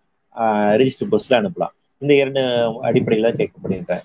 இதுல இன்னொரு ஆபத்து என்ன அப்படின்னு வந்து பாத்தீங்கன்னா எந்த வகையிலாச்சும் இந்த திருத்தத்தை அமல்படுத்தியே தீர வேண்டும் அப்படிங்கிற முனைப்போடு ஒன்றிய அரசாங்கம் இருக்கின்றது. அதான் இதுல இருக்கக்கூடிய ஆபத்து. நாம ஃபர்ஸ்ட் நம்மளுடைய விக்டரி அப்படிங்கிறது இதை வந்து நீ எங்களுடைய ரீஜனல் லாங்குவேஜ்ல கொடு. தமிழ்ல கொடுன்னு அவங்க கேட்டா இப்ப கொடுத்துட்டாங்க. இப்ப அடுத்து என்னன்னா இதை வந்து மக்கள்கிட்ட கருத்து கேட்டு இதை நடைமுறைப்படுத்துவதற்கான வேலையை அவங்க ஆரம்பிப்பாங்க. இந்த சட்ட திருத்தம் இருக்கின்ற அதே நேரத்துலதான் இப்ப புதுசா அடுத்த போன ரெண்டாம் தேதி அக்டோபர் ரெண்டு ஆமா. அக்டோபர் ரெண்டு வந்து பாத்தீங்கன்னா ஒரு அடுத்த ஒரு ப்ரொபோசல் வந்திருக்கு. ஃபாரஸ்ட் கன்சர்வேஷன் ஆக்ட் போன நம்ம இதுல பேசுறோம் இல்லைங்களா? ஃபாரஸ்ட் கன்சர்வேஷன் ஆக்ட்ல சில அமெண்ட்மெண்ட்ஸ் முன்மொழிஞ்சிருக்காங்க. ஃபாரஸ்ட் கன்சர்வேஷன் ஆக்ட்லயும் அமெண்ட்மெண்ட் மாத்தி ஃபாரஸ்ட் கிளியரன்ஸ்லயும் வந்துட்டு அதோட ப்ரொசீஜர் மாத்திட்டாங்க. மாத்திட்டாங்கன்னு வச்சுக்கோங்க. அதே போல இஐஏ ப்ரொசீஜர் மாத்திட்டாங்கன்னா இந்தியாவில் சுற்றுச்சூழல் பாதுகாப்பு அப்படிங்கிறது துளி அளவும் இருக்காது. ஒன்றிய உயிரினங்கள் நீங்கள் இனிமேல் காட்டுக்குள் வாழ முடியாது. காடுகள் இருக்காது. எல்லாம் பிரைவேட் லேண்ட்ஸ்ல பிரைவேட் ஃபாரஸ்ட்ல போய் வாழ்ந்துக்கோங்கன்னு சொல்றாங்க.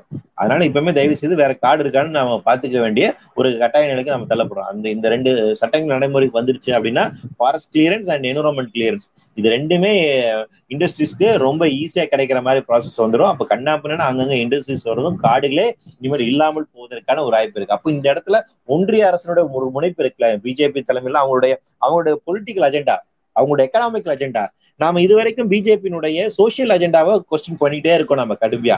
அவங்க வந்து ரிசர்வேஷனுக்கு அகேன்ஸ்டாக இருக்காங்க. அவங்க வந்து அனைத்து அது நபர்களுமே வந்து அச்சகராகலாம் அப்படிங்கிற இதுக்கு எதிராகவே இருக்கிறாங்க. பெண்களுக்கு உரிமை தர மாட்டாங்க அப்படின்னு அவங்களுடைய சோசியல் அஜெண்டாவை வந்து நம்ம வந்து எக்ஸ்போஸ் பண்ணிக்கிட்டே இருக்கோம்.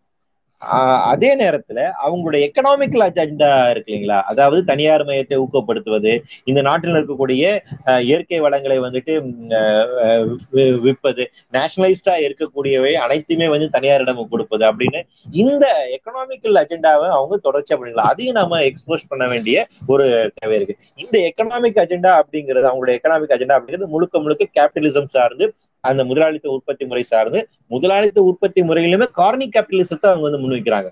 சில குறிப்பிட்ட நிறுவனங்களுக்கான வளர்ச்சி அதானி அம்பானிக்கான நிறுவனங்களுக்கான வளர்ச்சி எல்லாம் அவங்களுக்கு கொண்டு போய் கொடுக்குற மாதிரி கூட கொள்கை திட்டங்கள் அப்படின்னு வைக்கிறது. இதுக்கு இடையூறாக இருக்கக்கூடிய சூழல் பாதுகாப்பு சட்டங்களை காலி செய்வது. ஏற்கனவே லேபர் லாவை கம்ப்ளீட்டா காலி பண்ணிட்டாங்க. அதுக்கான சட்ட திருத்தங்களை போன வருஷமே கொண்டு வந்துட்டு கோடிஃபைடு லேபர் லா கொண்டு வந்தாங்க.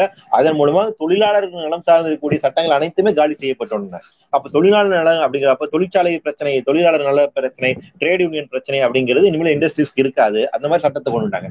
அடுத்து அவங்களுக்கு இருக்க ஒரு பெரிய பிரச்சனைனா சூழல் பாதுகாப்பாக சொல்றாங்க அப்ப இதையே டைலூட் பண்றதுக்கான வேலையை ஆரம்பிச்சாங்க அப்ப இந்த இரண்டு நிலையிலுமே இண்டஸ்ட்ரீஸ் கம்பெனிஸ் முதலாளித்துகள் வளர்ச்சி அதை நோக்கி மட்டுமே இவங்க செய்யறாங்க அப்ப இந்த ஆஸ்பெக்ட் இருக்குங்களா இந்த எக்கனாமிக்கல் சார்ந்திருக்கக்கூடிய ஆஸ்பெக்ட் அப்படிங்கிறது சூழலுக்கு எதிராக இருக்கின்றது மனிதர்களுடைய வாழ்நிலைக்கும் எதிரானதாக இருக்கின்றது. இத இந்த எதிரான ஒரு போராட்டத்தை நாம முன்னெடுக்க கூடாது அப்படிங்கறதுதான் நமக்கு இடையில அவங்க வந்து மதம் ஜாதி ரீதியான இருக்கக்கூடிய பிரிவினைவாதங்கள் இந்த வெறுப்புணர்ச்சி மத ரீதியான வெறுப்புணர்ச்சியை முன்வைத்து வளர்த்தெடுக்கிறார்கள் சோ அப்ப இந்த அரசியல் அப்படிங்கிறது அவங்க அழகா இன்டர்பிளேவா பண்றாங்க. சோ இந்த ஒரு பிரச்சாரத்தையுமே நாம முன்னெடுக்கணும். சோ இந்த பின்னணியை நம்ம இப்படிதான் பார்க்கணும். இஏ டிராப்ட் அப்படிங்கிறது அடுத்து இன்னும் சில நா- வருடங்கள்ல நடைமுறைக்கு கொண்டு வரப்படலாம். அதற்கு பின்பாக forest clearance forest conservation act இருக்கு. அந்த ஒரு அமெண்ட்மெண்ட்டுமே நடைமுறைக்கு வரலாம். சோ இவற்றுக்கு எதிராகவும் நாம போராட வேண்டிய ஒரு தேவை இருக்கின்றது. இந்த இந்த பின்னணியை நம்ம இதுல இருந்து புரிஞ்சுக்கணும்னு நினைக்கிறேன். நன்றி. நன்றி நன்றி அண்ணா. ஆனா நம்ம நிகழ்ச்சியின் நிறைவு பகுதிக்கு வந்து காஸ்ட் கொஞ்சம் இஷ்யூஸ் ஃபேஸ் பண்றாரு.